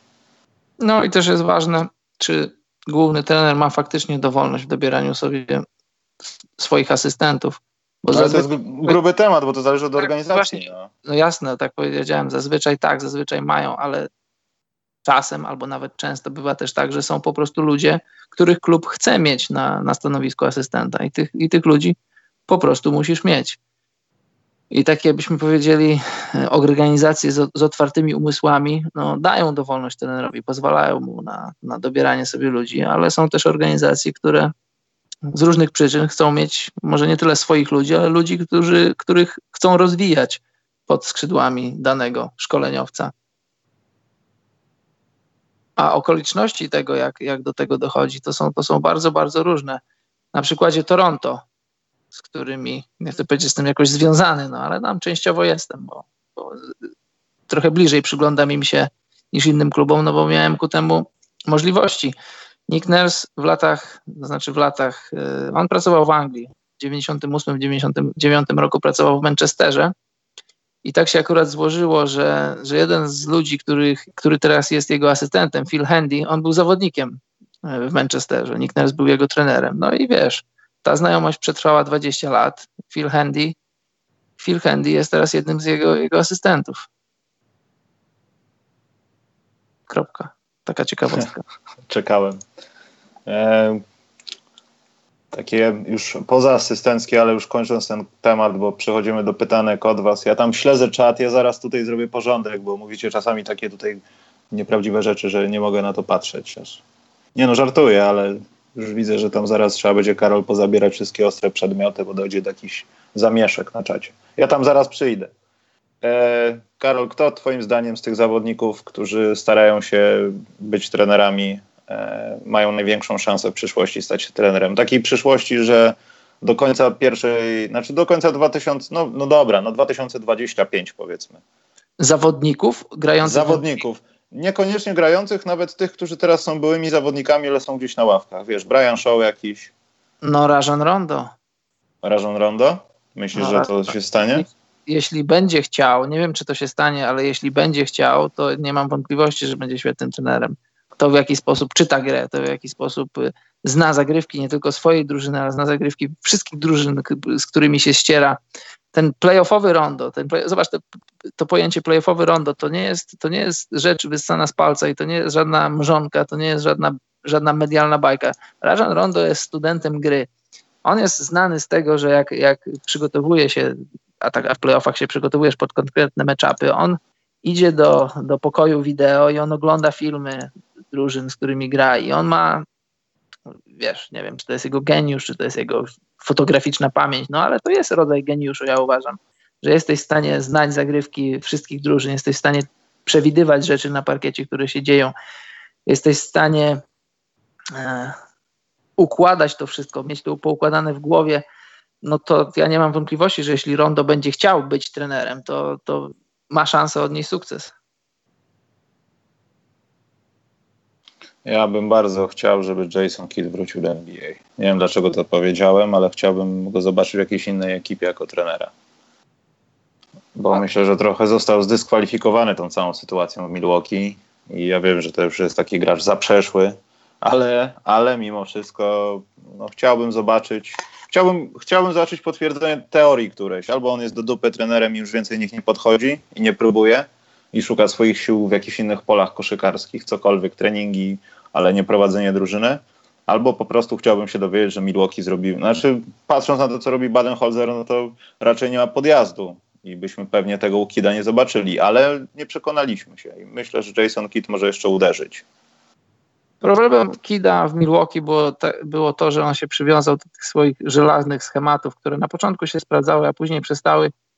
I może zabrakło mu trochę tego doświadczenia, żeby zrobić taką aktualizację tego wszystkiego, co on proponuje. Bo pamiętasz, jak, jak zaczął pracować w Brooklynie, to Nets zaczęli, nie wiem, czy to był jego pierwszy sezon pracy, czy drugi, chyba drugi, jak tam był Pierce KG, i oni słabo zaczęli sezon i wydawało się, że mogą nawet nie wejść do playoffów. I on pozmieniał skład, on obniżył skład, zaczął grać z KG na środku i to już był taki późny KG już, nie za, nie za, nie za przyjemny do oglądania. I udało się ten sezon, y, Pierce zaczął grać na czwórce i udało się ten sezon odwrócić. I oni wygrali, z tego co pamiętam, jakoś ponad 50 meczów. Nie wiem, czy się nie mylę, wydaje mi się, że się nie mylę. A sezon zaczęli grubo na minusie, tam było jakieś, nie wiem, 15, 27 czy coś takiego, 15, 25 może, może, może trochę podaję nie do końca precyzyjne liczby, ale jakoś tak było, że diametralnie odwrócił sezon. I, I wiesz, ja też bym chciał go zobaczyć, tylko on by musiał odrobić pracę domową, zobaczyć, że, że w dzisiejszej koszykówce to, co pozwala ci wygrywać mecze, to nie tylko twój schemat, musisz go mieć, ale to, w jaki sposób potrafisz go e, zmieniać, jaki być, być elastyczny w zależności od tego, co, co dzieje się na parkiecie, bo zobaczcie, z wielu trenerów, było wielu trenerów, którzy byli dobrzy, jeśli chodzi o przygotowanie, ale brakowało im czegoś, brakowało im tego reagowania na wydarzenia, konkretnie w meczu, w danym meczu, te usprawnienia, które musisz zrobić między pierwszą kwartą a trzecią, drugą a czwartą. Na przykład Kevin McHale, ja uważam go za, za dobrego trenera, był świetnym zawodnikiem, ale jego problemem by, było to, że, że on nie robił tych usprawnień w trakcie meczu. On na przykład potrafił się przygotować z meczu na mecz, z serii na serię, ale tak konkretnie w meczu, kiedy coś się działo, to często sytuacja go może nie przerastała, ale jakoś tak za bardzo zaskakiwała i zanim on się połapał w tym, co może zrobić, to, to mecz mu umykał i zwycięstwo mu umykało. To prawda, e, ale chciałbym zobaczyć e, go w jakimś innym zespole, szczerze mówiąc. Jasne. Z, byłych, z byłych zawodników Fred Hoiberg raczej niekoniecznie. Kit jest jednym z moich all-time ulubionych i zawsze fajnie go widzieć, byłoby widzieć gdzieś w lidze. Mm, to prawda. E, ktoś napisał na czacie i to przed pytankami od was mogę odpowiedzieć. Fred Vinson, tak, on dalej jest asystentem, Jezu, Nowego Orleanu bodajże. I to długo już jest chyba. Tak mi się wydaje. Eee, właśnie Hirek Wrona wysłał mi SMS-a, czy można grać strefą w NBA, ale nie mogę mu odpisać, bo wyjdę ze Skype'a. Można ale to jest, to jest nie taka w takim rozumieniu strefy. No linia w obronie nie może być tam, musi być zachowany, że oni się muszą trochę ruszać, a nie stać w miejscu, no wiadomo. To jest jeden z tych pozwalam elementów. Sobie, pozwalam sobie wrzucić moje zdjęcie z Jasonem Kidem na czat. Myślałem, że ze z obroną strefową. Dobrze. Właśnie, jutro gram mecz ostatni sezonu w Lidze Wiatrów. W zasadzie nie obrażając przeciwnika, to kompletnie o nic. I Będziesz grał strefą? Będziemy, mimo że nie wolno, bo sędziowie tego nie czytają, także mam to gdzieś. Nie możecie Dobre. strefą nie, nie wolno. Bardzo dobrze. Bardzo dobrze. Aczkolwiek i tak wszyscy śpią w trzech sekundach. Ja tam czasami też pokrzykuję na swoich, to wiesz jak jest. Poza tym wiesz, trójka w rogu Karol jest rozmiaru stopy Poltka. No. Aha. Czyli bym sobie, tyle, nie, że, bym sobie tak, nie porzucił. Więc jak rysuję zagrywki na desce, to muszę, wiesz, narysować boisko na boisku. Tyle z życia y, koszykarskiej Warszawy. Przejdźmy do pytań. Poczekajcie, zrobię tutaj tylko taką tyci aktualizację. Mamy pytanie od Marty Wenty, bo wyszliśmy Karol jak świnie i nie odpowiedzieliśmy na to pytanie z, zeszłą razą. Tylko moment, bo tutaj. Słuchaj, my już teraz jesteśmy youtuberami, już nie musimy na wszystkie pytania Ustaliliśmy, to nie było tak. giveawaya, Karol, nie było giveawaya. No, jesteśmy, gdy są giveaway, a tak nie jesteśmy, gdy są giveaway. My tak wchodzimy na kanały innych, kiedy są giveawaye. Natomiast my nie robimy. Wy nam my donaty, my nie giveawaye. Tak jest. Ręce, dłonie mamy do siebie, nie od siebie. Do, dokładnie. No, a pan Tymochowicz słyszałeś, że poszedł do więzienia, tak a propos. Ja przeczytałem to dzisiaj w gazecie. Za co? Nie wiem właśnie za co. Znaczy, może nie do więzienia, ale jest o coś podejrzany. Ten pan od wizerunku, bo mi się on zawsze tak, kojarzy tak, z tymi tak, rękoma i to chyba jest jego cytat. To jest, jest. No nic, skoro już mamy wiadomości za sobą tego typu, jak mówił Tiger Bonzo, Arszawin pytał, e, panowie, co się stało z Jazz w meczu z Mavs? To jest bardzo dobre pytanie. Oglądałem ja nie, mecz. nie mam bladego pojęcia, co się stało. No wiesz, no nic się nie stało, nie doszukujmy się, nie doszukujmy się nie wiadomo czego. Karol, musimy też... się doszukiwać, bo to jest to 65 punktów w 48 tak. minut, Karol. Takie rzeczy tak. tylko w Lidze Wiatrów, nie w NBA. No to już mówię. Jazz nie weszli rewelacyjnie w ten sezon i mówiłem na początku sezonu, że będę się przyglądał jazz, nie tylko jazz, Pacers i, i 76ers, bo to jest taki, taki sam case. Jeśli wchodzisz z poziomu bycia drużyną, drużyną średnią czy słabą, powiedzmy średnią, na poziom drużyny bycia dobrą, playoffową, to kolejnym krokiem jest na tym poziomie zostać albo iść jeszcze wyżej. I, i to właśnie tyczy się i Jazz, i, i Pacers, i, i, żeby wymienić tylko te trzy drużyny. I to nie jest łatwe. Łatwiej jest wejść z poziomu bycia średnim czy słabym na poziom playoffowy, a trudniej jest na tym poziomie się utrzymać lub nawet iść trochę wyżej. I to się dzieje z Jazz i nie wiem, czy, czy oni będą w stanie. Wierzę, że będą, bo tam jest potencjał, jest dobry coaching, żeby z tego wyjść. No i przychodzisz do meczu, to jest jeden z, jeden z 82 meczów i po prostu możesz nie wejść w dany mecz, a tam akurat Dallas dobrze weszli w, w, w to w to starcie, w te, tego wieczoru dużo rzutów im trafia, wpadało. Druga kwarta był odjazd, trzecia kwarta był odjazd, no a czwarta to już była tylko egzekucja, tam było 30 ileś do 30, chyba 3 do 9. No takie rzeczy się zdarzają, no już później jak jesteś rozbity, czasem się zdarza tak, że jak grają już te drugie unity, jak trenerzy już odkurzają ławkę, no to to w tych śmieciowych minutach czasem ta drużyna, która tak mocno przegrywa, coś tam odrabia w meczu, który już nic nie znaczy. No ale tu akurat ci zmiennicy Dallas, ci ludzie z końca ławki jeszcze dobili jazz. Tu, tu nic wielkiego się tam takiego spektakularnego się nic nie wydarzyło. Ale, ale wiesz, Karol. Nic tam się nie, koniec. Z jednej strony tak, ale z drugiej strony Quinn Snyder no, wygląda na złego człowieka od początku swojej kariery, jakby nie wiem, Bo grał człowiekiem. faktycznie w filmie Narcos i o nim to wszystko było i on dalej to robi, tylko kołczuje sobie dla jaj, żeby utrzymać pozory. Ale on na pewno nie jest zadowolony z tego, bo to Karol wygląda, wiesz, Boston ma kłopoty w ofensywie, to widać. Utah niby ich nie ma, ale jak przychodzą takie mecze, kiedy ktoś ich nie niesie, że jak grali na początku sezonu, nie pamiętam, to chyba Golden State Warriors było, wiesz, Joe Ingles robi wszystko, Mitchell robi wszystko, ludzie robią rzeczy, to oni grają, ale w momencie, kiedy nie ma kto ich szarpnąć, nie ma kto ich nawet poprowadzić w transition albo doprowadzić do tego, że ma być to transition, bo, bo nie wiem, bo mylą się w przecięciu piłki i nagle w łatwy sposób zdobywa się punkty, jeśli ma się wysokiego i kogoś, kto potrafi rzucić piłkę i podać to już oznacza lekki kłopot. Faktycznie to może być Karol jakaś zadyszka albo coś po prostu, któryś trybik jest do wymiany, bo to jest początek sezonu, raptem pierwszy miesiąc, ale to na pewno ich nie zadowala, patrząc na to, jak wygląda ich poprzedni sezon, jak się ich zakończył poprzedni sezon i to, czego oczekiwali po tym wszystkim łącząc.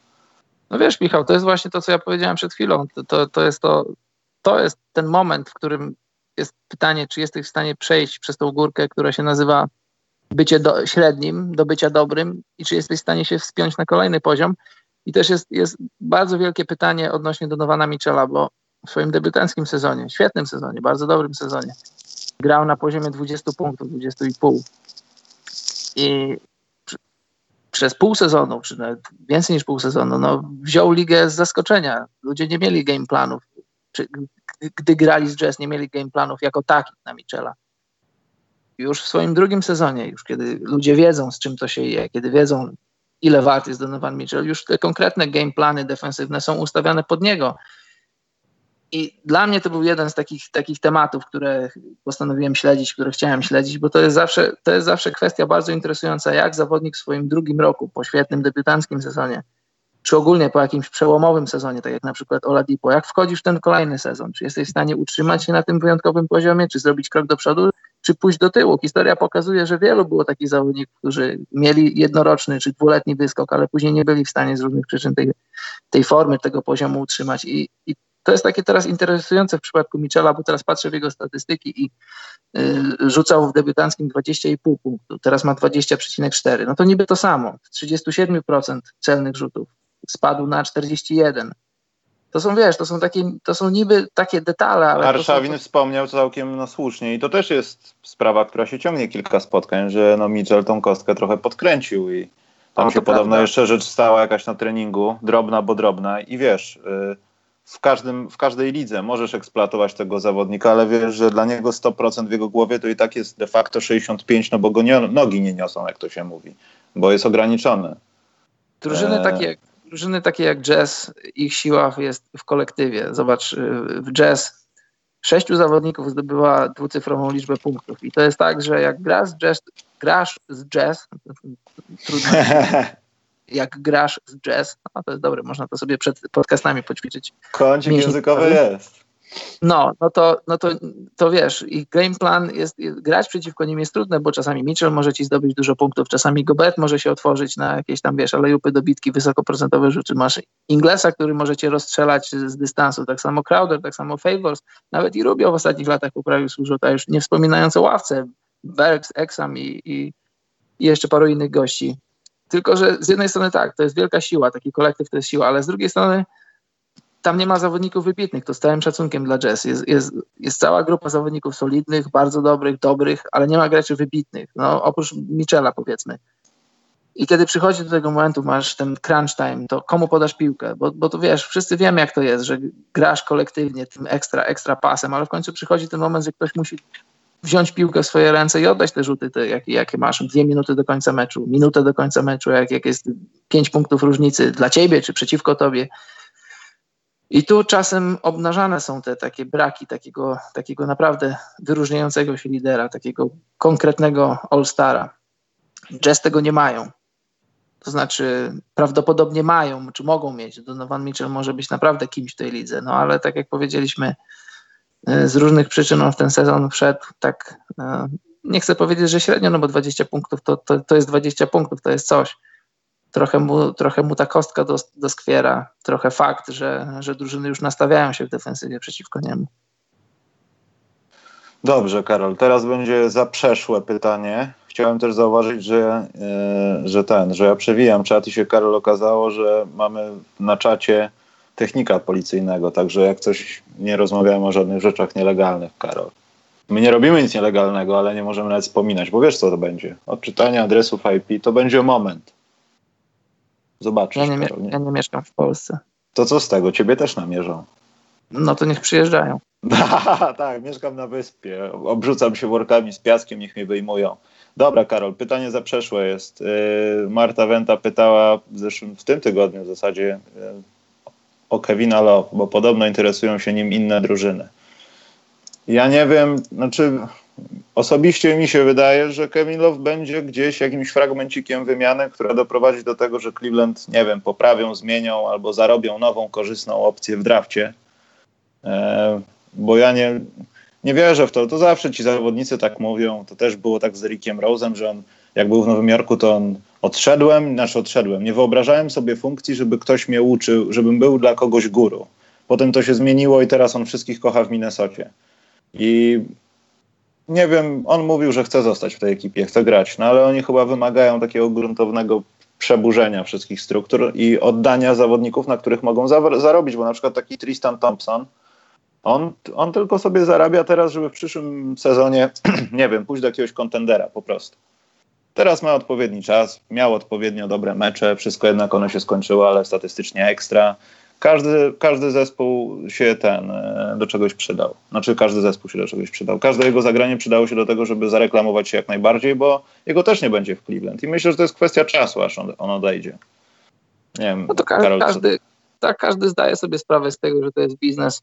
I podobno jak Kevin Love podpisywał ten kontrakt, znaczy zanim go podpisał, to upewniał się, czy na pewno Cavs będą chcieli grać o coś, wygrywać. No ale to wszyscy wiedzą. Kevin Love też zdaje sobie z tego sprawę, że to różnie później wygląda. I to, że podpisałeś kontrakt, to wcale nie znaczy, że, że ten kontrakt musisz wypełnić. To wcale nawet nie znaczy, że musisz pierwszy rok wypełnić. Najlepszy przykład, daleko nie trzeba szukać. Blake, Blake Griffin podpisał kontrakt i parę miesięcy później został wytransferowany. Czy Kevin Love odejdzie? Jest duża na to szansa, bo Cavs w tym składzie, jaki teraz mają, znaczy ten sezon to już raczej jest pisany na straty, tak mi się wydaje. Przyszły też raczej nie wygląda za silnie. Nie wiem, czy jacyś wolni agenci będą chcieli przyjść do, do Cleveland. A ten kontrakt Kevina Love'a, on jest, on jest wysoki, ale też nie jest tragiczny. To jest tam 28 milionów, 31, 30, raz jeszcze 31 i w ostatnim roku zarobi 28. Zakładamy, że salary będzie rosło, może nie jakoś tam drastycznie, ale trochę będzie rosło i w tym ostatnim roku, czy w tym przedostatnim, to, to, są, to są rzeczy do przejścia, do, do łyknięcia. Jeżeli pomyślisz, że John Wall w swoim czwartym roku będzie zarabiał 47 milionów dolarów, to jest, to jest o 20 milionów więcej niż Kevin Love. To, to jest takie trochę szokujące, jeszcze raz wracając do Johna Walla. Chętni na Lowa na pewno się znajdą, bo, bo Love to jest zawodnik tych czasów, wysoki, wysoki, który jest silny. On jest, on jest silny, ludzie nie doceniają to, jak silny jest Kevin Love, który dobrze zbiera, potrafi zbierać i przede wszystkim potrafi rzucać. I, i, i jestem w stanie, znaczy widzę wiele scenariuszy, w których Kevin Love przydaje się w jakiejś drużynie. Na pewno nie jako pierwsza opcja, zapewne już też nie jako druga, ale jako taka, taka silna trójka, nie trójka z pozycji, ale trójka, trzecia opcja gdzieś w jakiejś drużynie walczącej o tytuł, tak myślę. Drużynie walczącej o playoffy, o same playoffy, to, to mógłby być nawet i od pierwszą opcją. W drużynie walczącej o drugą rundę, powiedzmy drugą, ale na, w drużynie walczącej o tytuł widzę Kevina jako, jako trzecią opcję w ataku. Więc scenariusz, w którym Kevin Love odchodzi Cleveland za, za schodzące kontrakty i jakiś konkretny wybór w drafcie jest jak najbardziej, jak najbardziej realnym scenariuszem. E, dobra, podsumuję kilka rzeczy. Wpadłem, Karol, na genialny pomysł, bo tutaj wśród jedno z pytań e, było Pitbell, czy przy okazji piątku możemy powiedzieć, przy okazji rocznicy premiery Space Jam powiemy coś o naszych ulubionych filmach fabularnych, o koszykówce. z koszykówką i tak dalej. Ja myślę, że to jest dobry temat na za tydzień, ale z okazji rocznicy ja mogę powiedzieć, bo ostatnio o tym myślałem, bo chciałem sobie odświeżyć kilka filmów i mam taką trójkę i nie chcę tam coacha Cartera wrzucać, bo to już powinno być ponad wszystkim, ale Buff the Rim na pewno. Był taki film Sunset Park, przetłumaczone to było Głupio Czarodziejka, też świetny film o koszykówce, chociaż taki bardziej no nie wiem, te koszykówki nie było tam za dużo, było to po prostu o drużynie licealnej.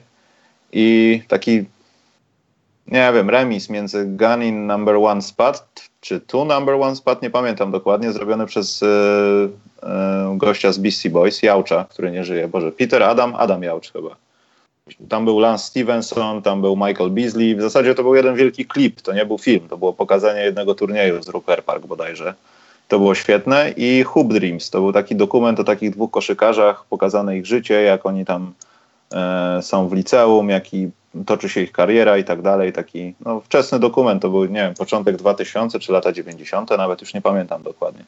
Ale o, możemy pogadać o tym w piątek, bo Space Jam to jest taki jest taki ponad tym wszystkim. Myślę, że on nie powinien być top topów, tylko powinien być wymieniany, że był z koszykówką, trudno. Zak Lawin zaczął karierę od tego, niech będzie. Tylko żeby nie robili dwójki, bo to profanacja. Karol? No, słucham z zaciekawieniem. Nie mam nic do dodania. To twoje filmy jakieś są? Masz? Pogadam o tym za tydzień, bo to jest dobry temat. Ja sobie zapisałem. Dobrze. Nie masz filmów o koszykówce? Nie oglądałeś filmów z koszykówką, Karol? Oglądałem parę, ale nie jestem fanem. O, dlaczego? A nie wiem dlaczego, bo po prostu nie jestem fanem. E, dobrze.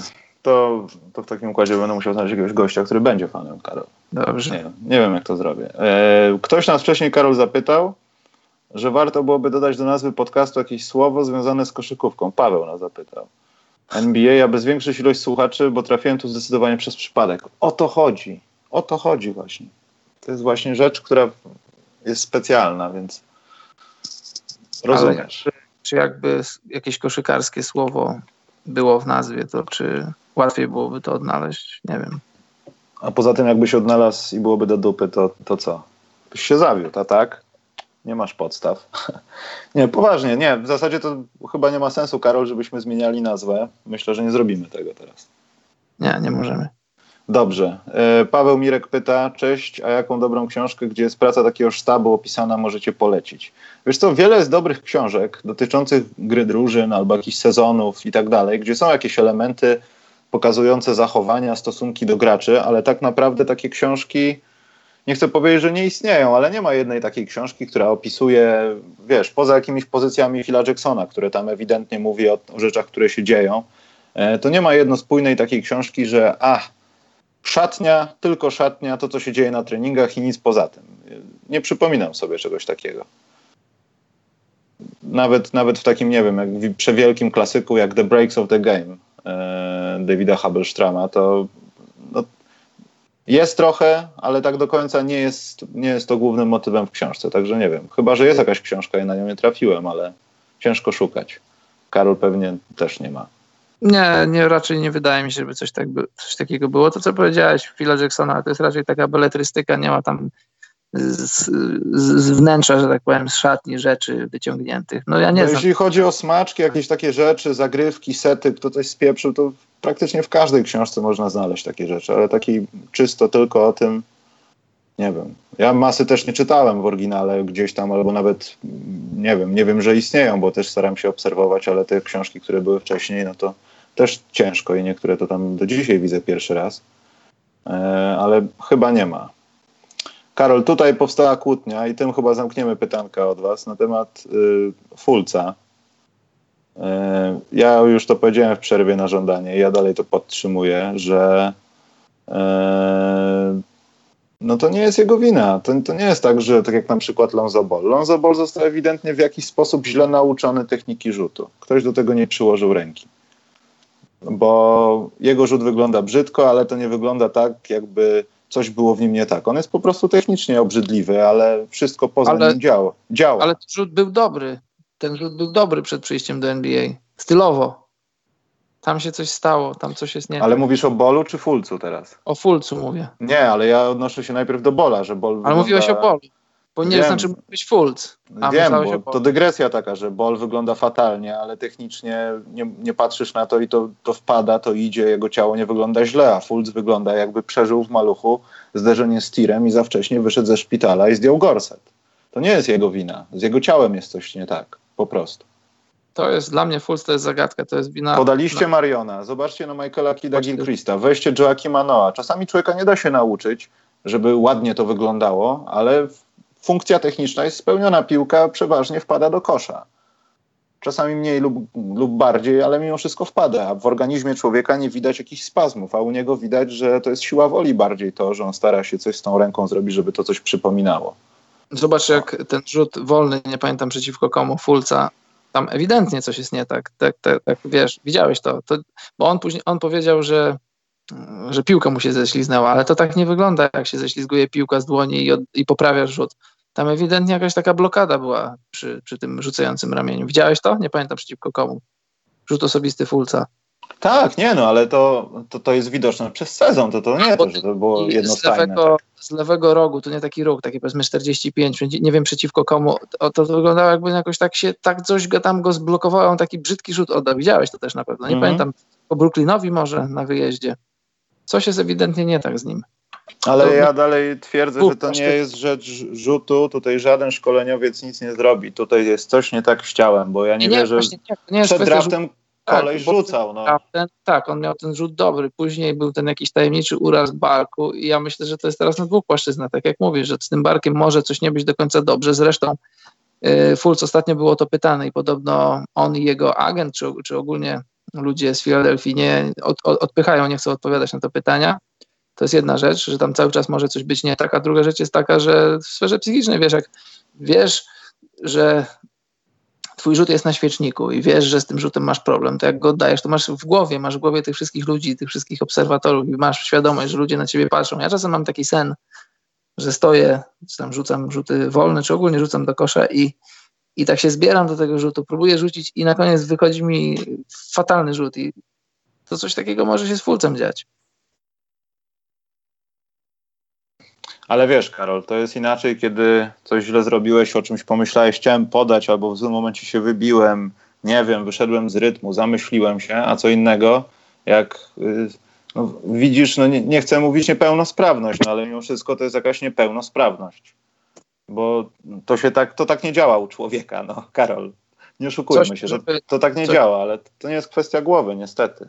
I te, tego tak się nigdy nie dowiemy, a to, że ktoś go, bo ewidentnie, Karol, no trzeba potwierdzić, no to, że on miał jakiś w ogóle ropień na tym barku, że odsączano mu płyny, powiedziano o tym trzy miesiące potem, żeby nie robić hałasu.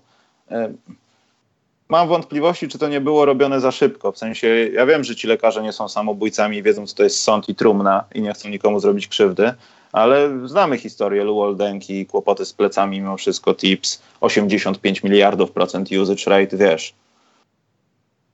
No, Wydaje mi się, że ktoś o niego po prostu mógł nie zadbać i to są konsekwencje tego, co... Słuchaj, to jest, zobacz, to jest, jest presja nie tylko zawodnika na samym sobie, nie tylko organizacja, też ludzi, ludzie, którzy robili deal z Bostonem, z danym Age'em i zamienili trójkę na jedynkę i się okazało, że, że wybrali tak, jak wybrali. To jest presja ze, ze wszystkich stron i tak jak mówisz, e, w idealnym świecie, w czystej teorii, lekarze dbają o to, żeby zdrowy zawodnik wrócił na boisko, ale wszyscy wiemy, jaka jest prawda. Presja jest z różnych stron i często trenerzy, znaczy trenerzy, często lekarze dają zielone światło zbyt pochopnie, za wcześnie i oczywiście robią to świadomie, no bo jest presja ze wszystkich stron, żeby numer jeden, twój numer jeden draftu, który wymieniłeś wcześniej, jeszcze poświęciłeś kolejne wybory na to, żeby grał dobrze, a jeśli gdzieś tam widzisz, że w Bostonie ten człowiek, którego mogłeś mieć, znaczy teoretycznie zawsze mogłeś go mieć, ale się powiedzmy wymieniłeś jeden do jednego, gra świetnie, no to presja jest jeszcze większa i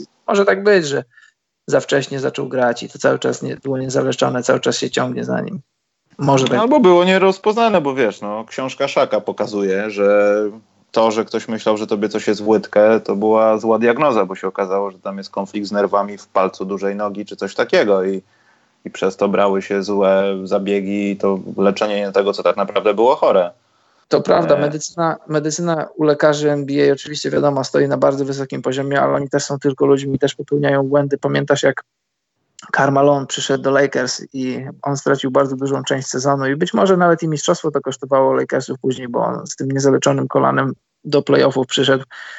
On miał, nie pamiętam czy to było jakieś w obrębie kolana, ścięgno czy więzadło, w każdym razie on miał to coś, czy to było ścięgno czy więzadło, to nieważne, naderwane. A zdiagnozowali mu to jako naciągnięcie. I teraz naciągnięcie i naderwanie rehabilituje się zupełnie inaczej. I oni w pierwszej fazie tej rehabilitacji no, jeszcze pogorszyli mu ten uraz. I zamiast, nie wiem, tam przewidywanych tam sześciu, pięciu tygodni, to to się wszystko przeciągnęło, zaczęło mu się tam śmietnik robić w tym kolanie. I później już Carmelon nie był tak dobry, jak mógł być dobry. I być może, być może to ich kosztowało mistrzostwo. Dokładnie. Natomiast y, na koniec już w ogóle powiem, że Filadelfia powinna jak najszybciej pozbyć się tego problemu. Ja wiem, że to może brzmi już tak bardzo niehumanistycznie, że już jak, jak zwierzę chore to dobijmy, ale Filadelfia po prostu straci na tym wszystkim i w tym czasie, kiedy są jeszcze nadzieje, mogą na tym skorzystać, ale później już będzie za późno i po prostu to będzie dla nich olbrzymia strata czasu i no, czasu przede wszystkim i talentu. Tylko, że najgorsze jest teraz to, że znaczy nie wiem, czy to jest najgorsze, ale żeby jakieś potencjalne wymiany z Fulcem moim zdaniem nie mają najmniejszego sensu, no bo generalnie Fulc jest utalentowanym koszykarzem, ma dobre ciało do grania na, na pozycji, na której gra i sprzedawać go tak mocno, tak bardzo mocno poniżej jego wartości rynkowej, to byłoby nierozsądne, ja uważam. Ja myślę, że w interesie Filadelfii jest, żeby starać się wydobyć tyle, tyle z Fulca, ile tylko się da, no bo nie bez, wiesz, nie bez przyczyny dostajesz pierwszy numer draftu. Wiadomo, czasami zdarzają się pomyłki i to bardzo duże pomyłki. Pozdrawiam Antony Bennett, ale generalnie no, był jakiś powód, dla którego ludzie widzieli w nim jedynkę i no i coś się stało z tym chłopakiem niestety. Kropka. Aha, e, dobrze, to kończymy. Karol, ja nie wiem, jak można posądzać nas, bo napisał Bzyk, że e, czy ktoś zna takiego gracza jak George Muresan? George Muresan, przepraszam. George. To jest wstyd. Ale za tydzień o filmach jak najbardziej. Ja bym pogadał. Karol, się dokształcisz. Coś obejrzyj sobie. Ja, ja znam całe spektrum, cały, całą historię. Dużo Ale nie te klasyki He Got The Game, wiesz, tak, Coach Carter. O, o tym się nie rozmawia. To jest Biblia. Ja nie, mówię, no. że, ja nie mówię, że nie oglądałem, mówię, tylko mówię, że nie jestem fanem. To jest... A, to przepraszam, to fake news poszedł. Bardzo proszę. No dobrze, słuchajcie, ja chciałem tylko wam powiedzieć, że w poniedziałek robimy podsumowanie miesiąca, mimo że miesiąc w NBA tak naprawdę fizycznie zamknie się w nocy z soboty na niedzielę, bo się sezon 17 zaczął, ale w poniedziałek powiemy sobie o wszystkim miesiąca. To będzie taka miesięcznica nasza pierwsza. Mhm. E, kolejna sprawa, trochę będziemy, mam nadzieję, cisnęli temat NCAA. Sebastian Hetman, myślę, że w połowie tygodnia nagramy coś, y, podcast specjalny, normalny, a może... Nagramy coś wierzę. Nagramy coś wierzę, a w live może pojawi się Krzysiu Kosidowski i pogadamy też o innych aspektach, bo nie zamierzam wyczerpać tego tematu, bo jest o czym rozmawiać w NCAA. No i te filmy, to jest też jakaś y, alternatywa. Zapraszam wszystkich na Patronite, y, zapraszam na donaty. Widzicie, jak można się bawić. Karku bawi się świetnie donatami awangard. On się bawi donatami, on się bawi. No, on Tutaj... jak, jak, LeBron w ostatnich playoffach bawił się zagrywkami Celtów, widział je na dwie zagrywki przed tym, jak się wydarzyło. Tak, tak, on tak, się bawi. Bawi się internetem, on wyprzedza czas. On Kiedyś flirtuje przyjdzie, ze swoim kontem bankowym. Przyjdzie taki moment, że ludzie w podcastach live będą robić rzeczy offline. Ale to Arszawin, już... I pamiętajcie, ja się... zaczął. Tak, ja Arszawin, ja się zgadzam w 100%. Tak nie może być. I George Muresan jest na zawsze w naszych sercach i był faktycznie w jakimś filmie. Natomiast y, chciałem wam powiedzieć jeszcze jedno, bo to jest mój hejt tygodnia. Y, Agnieszka Radwańska zakończyła karierę. Nieważne, czy lubię tenisa, czy nie, ale nienawidzę, jak sportowiec tego, wszystko jedno, lubić, nie lubić, ale tej kategorii, mówi, zakończył swoją przygodę z profesjonalnym sportem. Też to była przygoda? To niech odda wszystkie pieniądze, które zarobiła na tym i wtedy może powiedzieć, że to była świetna przygoda. Świetna przygoda to może być w Bieszczadach, jak cię dziki gonią. Wiesz, w czym jest problem?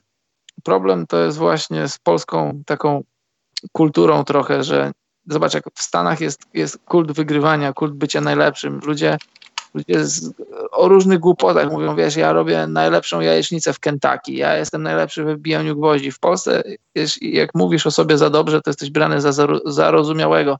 Dlatego nazywanie swojej kariery karierą, teraz już może nie, ale kiedyś też było brane za coś takiego, wiesz, kariera, karierę to mają najlepsze. To nieprawda jest, no bo definicyjnie co do zasady słowo kariera, no twoja przygoda ze sportem to nie jest przygoda, tak jak mówisz, no nie poszedłeś na grzyby, tylko przez kilkanaście lat poświęciłeś się temu i tak, to była kariera, może była udana, może była nieudana, ale to była kariera. I to właśnie. Oczywiście, nie no, kariera jak najbardziej, tylko niech ktoś nie mówi, że ta kariera była przygodą. Ja rozumiem, że to niesie ze sobą aspekty opisu tego, że było fajnie i tak dalej, i tak dalej, ale to nie jest dalej przygoda. Zwróć uwagę też, jak już jesteśmy w tenisie, kiedyś była taka tenisistka, zapomniałem jak miała na imię Grzybowska. Ona była dosyć dobra swego czasu, pamiętasz? Tak, nie wiem, tak. Ale chyba nie była aż tak, tak dobra jak Radwańska. Nie była jakaś super rewelacyjna. W juniorskich ja czasach była dobra, ale tak. potem już tak było różnie chyba. Nie ja wiem. zapamiętałem z nią jedną rzecz, jakieś tam oglądałem sportowe wiadomości i pytają ją o jakiś tam turniej, nie wiem gdzie, o oczekiwania i w ogóle jak przygotowanie i wszystko. Ona mówi, no marzy mi się ćwierćfinał. No to zobacz, jeżeli wychodzisz na jakiś turniej i tobie się marzy ćwierćfinał, to jeśli ten ćwierćfinał osiągniesz, no to co potem? To, to jedziesz do domu. Wiadomo, że, że trzeba mierzyć siły na, na zamiary i oceniać swój potencjał i wszystko, no ale jeżeli nie chcesz być wzięty za zarozumiałą osobę, no to, to w ogóle może nie, może, możesz nie mówić o tym, jaki jest. Ale jeżeli tobie się marzy ćwierćfinał, dlaczego nie marzy ci się zwycięstwo? A jeżeli marzy ci się zwycięstwo, to dlaczego o tym nie mówisz? to przez wiele lat, teraz już trochę to, to, to, zaczyna inaczej wyglądać, ale kiedyś polscy sportowcy zawodowi mieli problem z artykułowaniem swoich marzeń i mówieniem o sobie w pozytywny sposób. I ogólnie Karol, tylko sport, bo ogólnie zbaczamy niebezpiecznie w temat piłki nożnej i tam właśnie jest tak, że będziemy najlepsi, a potem bijemy się po meczu z Czechami w szatni. Słuchaj, ogólnie ludzie w Polsce mają problem z mówieniem o sobie dobrze i ogólnie z mówieniem dobrze o czymś, o różnych rzeczach. Naj, najłatwiej jest, jest mówić źle i krytykować, bo to jest taka trochę taka, taka bezpieczna przystań. Że po... Najłatwiej to jest, Karol, pojechać na Wyspy Alandzkie i mówić, co jest najłatwiej. Tak jest najłatwiej. Ty nie masz ZUS-u, Karol. Wrzucam na czat swoje zdjęcie z Agnieszką Radwańską. Z racji co z Agnieszką Radwańską wrzucasz? Wrzucam zdjęcie z Agnieszką Radwańską. Masz zdjęcie z Agnieszką Radwańską? No ja bym nie miał w przyszły piątek mam nowego partnera w podcaście specjalnym live, dlatego też tym bardziej zapraszam Was na miesięcznicę. Karola to jest ostatni program, ja nie wierzę w to. Tenisi z tenisistą. To już w South Parku są sytuacje o Minnesocie Timberwolves i tego się nie spodziewałem, a nie Marta, to nie jest kwestia realisty, tylko wiesz co, to, to też ludzie źle postrzegają, ja rozumiem co Karol miał na myśli, że że jak wygrywasz powiedzmy wszystko jedno, w jakiej lidze, w jakim sporcie, ale w jakichś tam rozgrywkach, nie wiem, wygrywasz trzy turnieje jakieś, to jak na czwartym turnieju powiesz, że ja mam zamiar zjeść wszystkich, to wszędzie zresztą na świecie ludzie cię będą postrzegali jako kogoś, kto jest za bardzo wyhypowany, dopóki nie wygrasz tego piątego, szóstego i siódmego i wtedy będą potwierdzali, że jesteś świetny. I u nas niestety ludzie są przyzwyczajeni tym, że kiedy nadchodzi taki moment, że nadchodzi to pompowanie balonu, ten balon wybucha i w środku nie ma powietrza, tylko jest gówno, bo dochodzi do jakichś strasznych rzeczy. Czyli nierealizacji tego, co zostało nadmuchane. I myślę, że stąd się bierze ten problem, że my zawsze widzimy, aha, Małysz też tak mówił. Mhm. I wiesz, i z piłką nożną to jest, a nie mówiłem, co nie Mistrzostwa Świata, to my jesteśmy mistrzem świata, mistrzem Polski świata. I potem jedziemy gdzieś i co się dzieje? To prawda. To jest temat, to jest temat rzeka. To jest bardzo ciekawe. A o siatkówce na przykład się nie mówi i miażdżymy wszystkim dupy. No i, no i co? No, nie to, że nie lubię siatkówki, ale o tym się akurat nie mówi. Nie widzę hypu na siatkówkę, Karol. Dalej ludzie nie grają siatkówkę u mnie na ulicach. Tak jak wtedy rozmawialiśmy, to się nie zmieniło. To też nie. jest jakiś punkt do tej głupiej dyskusji, o której możemy Problem. gadać godzinami. No.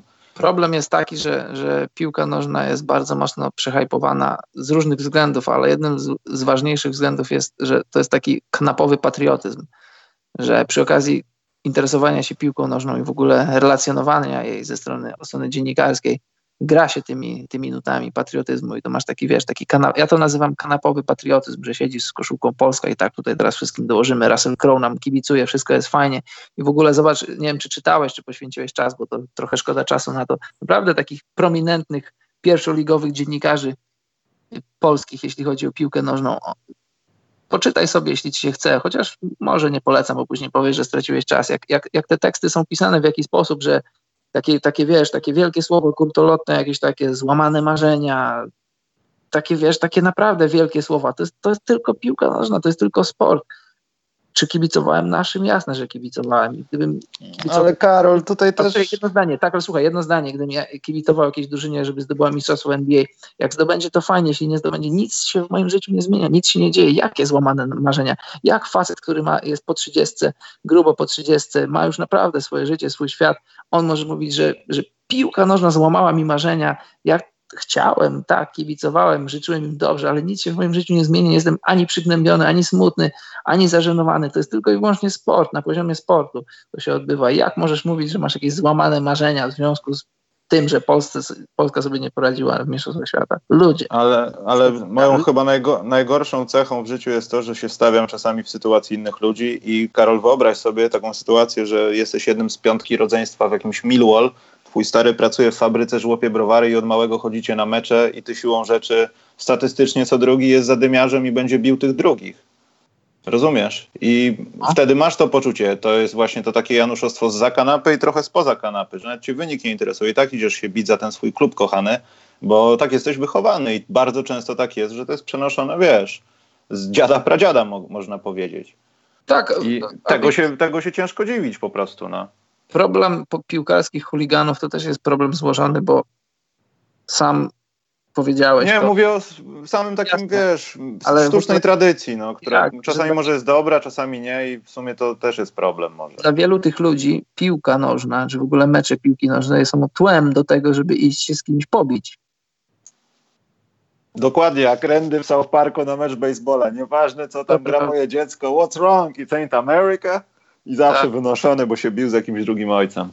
Nie, ale już wielokrotnie o tym mówiliśmy, Karol. To są jeszcze dwa czynniki: pieniądze i klikalność. To samo, co jest na świecie. Polska nie jest niczym nowym w tym wszystkim. Może jeśli chodzi o poziom rzeczy opisywanych, są gorsze. Natomiast w Stanach też masz, Boże, ten przegrał. Czy LeBron już zakończył karierę, powiedział słowo krakt. Wiesz, my to komentujemy w podcastach, mówimy o tym, ale tak naprawdę to jest tylko po to, żebyśmy my to mówili. Czasami zdaję sobie z tego sprawę po nic więcej. Oczywiście, ale zobacz. Te, te 80 jest... osób, które nas teraz słucha, prawdopodobnie ma taką samą opinię, więc może czasami nie ma sensu o tym mówić w ten, w ten sposób. No. Zobacz, jak w ostatnich latach co jakiś czas wraca do nas dyskusja o najlepszego zawodnika w historii koszykówki. Tak nie było. Tak nie było 10 Ludzie lat. się obrażają, stary ludzie się obrażają, ludzie wyciągają już takie argumenty, że to są argumenty już, już nie, nie wiem, z Jowisza, z Marsa, z Saturna, to, to nie są już normalne, to nie, są, to nie jest już normalna dyskusja, ale to ja, to tak jak mówisz, to wiadomo, my wiemy, co za tym stoi, to nie są żadne jakieś tam skomplikowane schematy, to jest klikalność, no bo wiadomo, tutaj mamy, nagle wrzucamy tekst, że wiemy, kto jest najlepszym koszykarzem wszechczasów i ty powiesz, że LeBron, no i tutaj dajesz 15 argumentów. Ty powiesz, że Jordan i dajesz 15 argumentów, a ty, mm. a ty pójdziesz pod prąd i powiesz, że Clyde Drexler był powyżej. Słuchaj, pamiętasz, y, nie pamiętam kto to miał, y, John Sally, Silly, y, on grał w Detroit, grał też w Chicago, później kończył karierę w Lakers. On powiedział, że jego zdaniem, że Jordan był, nie mieści się w top 5 najlepszych koszykarzy all time. I wiesz, i to jest super temat. Robisz z nim wywiad, wrzucasz na swoją stronę i masz i tylko patrzysz, jak ci licznik, licznik odwiedzin twojej strony idzie w górę. Jordan nie był w top 5 najlepszych koszykarzy all time. Powiedziałem to ja. I, I wiesz, i to jest temat, ludzie ci zjadą w internecie, słusznie zresztą, ale to, co, to, co ci nastuka na twoją stronę, to jest twoje. Za parę tygodni ktoś już nikogo nie będzie pamiętał. Takie, takie mamy czasy. No, też mamy takie czasy, że nasz dwugodzinny podcast myślę, że każdy będzie miał w dupie, więc Karol, żeby iść głównym nurtem, będziemy kończyć. Y, ja też się zgadzam. Iwona powinna założyć podcast o technice policyjnej. Ja mogę, ja mogę się pochwalić, że kiedyś na moim osiedlu, które wystąpiło w najnowszym klipie OSTR-a, muszę się pochwalić tym maksymalnie. Karol, dzisiaj to widziałem, jestem strasznie zajarany i główna część, kiedy on rapuje, jest na boisku, na którym zaczynaliśmy tam wszyscy na osiedlu grać w kosza. Wystąpiłeś w jakimś epizodzie? Nie, ale jest opcja, że wystąpiłem w jednym teledysku rapowym, polskim. Jakim? Nie powiem. To będzie w, jak to jest na reddicie, AMA, wiesz, że ludzie będą nas pytać o różne rzeczy, a ja wtedy może powiem, może nie. Mhm. Ale owszem, jestem. E, natomiast co ja chciałem powiedzieć? E, zapomniałem. Skłamać się. Nie, chciałem, zamyśliłem się na tym klipie OSTR-a i naprawdę dumny z tego jestem trochę. Nieważne, może sobie przypomnę. Więc y, słuchajcie, w przyszłym tygodniu będzie dużo NCAA. Y, y, wpadajcie na Patronite, wpadajcie na nasze Facebooki, wpadajcie wszędzie, tam gdzie my jesteśmy i Karol mówi swoją sentencję i sobie idziemy. A, i chcieliśmy bardzo podziękować Karkowi, bo w odróżnieniu od mediów, które robią clickbait, one zarabiają pieniądze, a nam tylko Karku płaci w donatach. Także to też jest, Karol, powód tego, dlaczego oni tak robią, a my nie. Tak, jest to taki powód i dziękujemy za dziś i dobranoc, mili ludzie.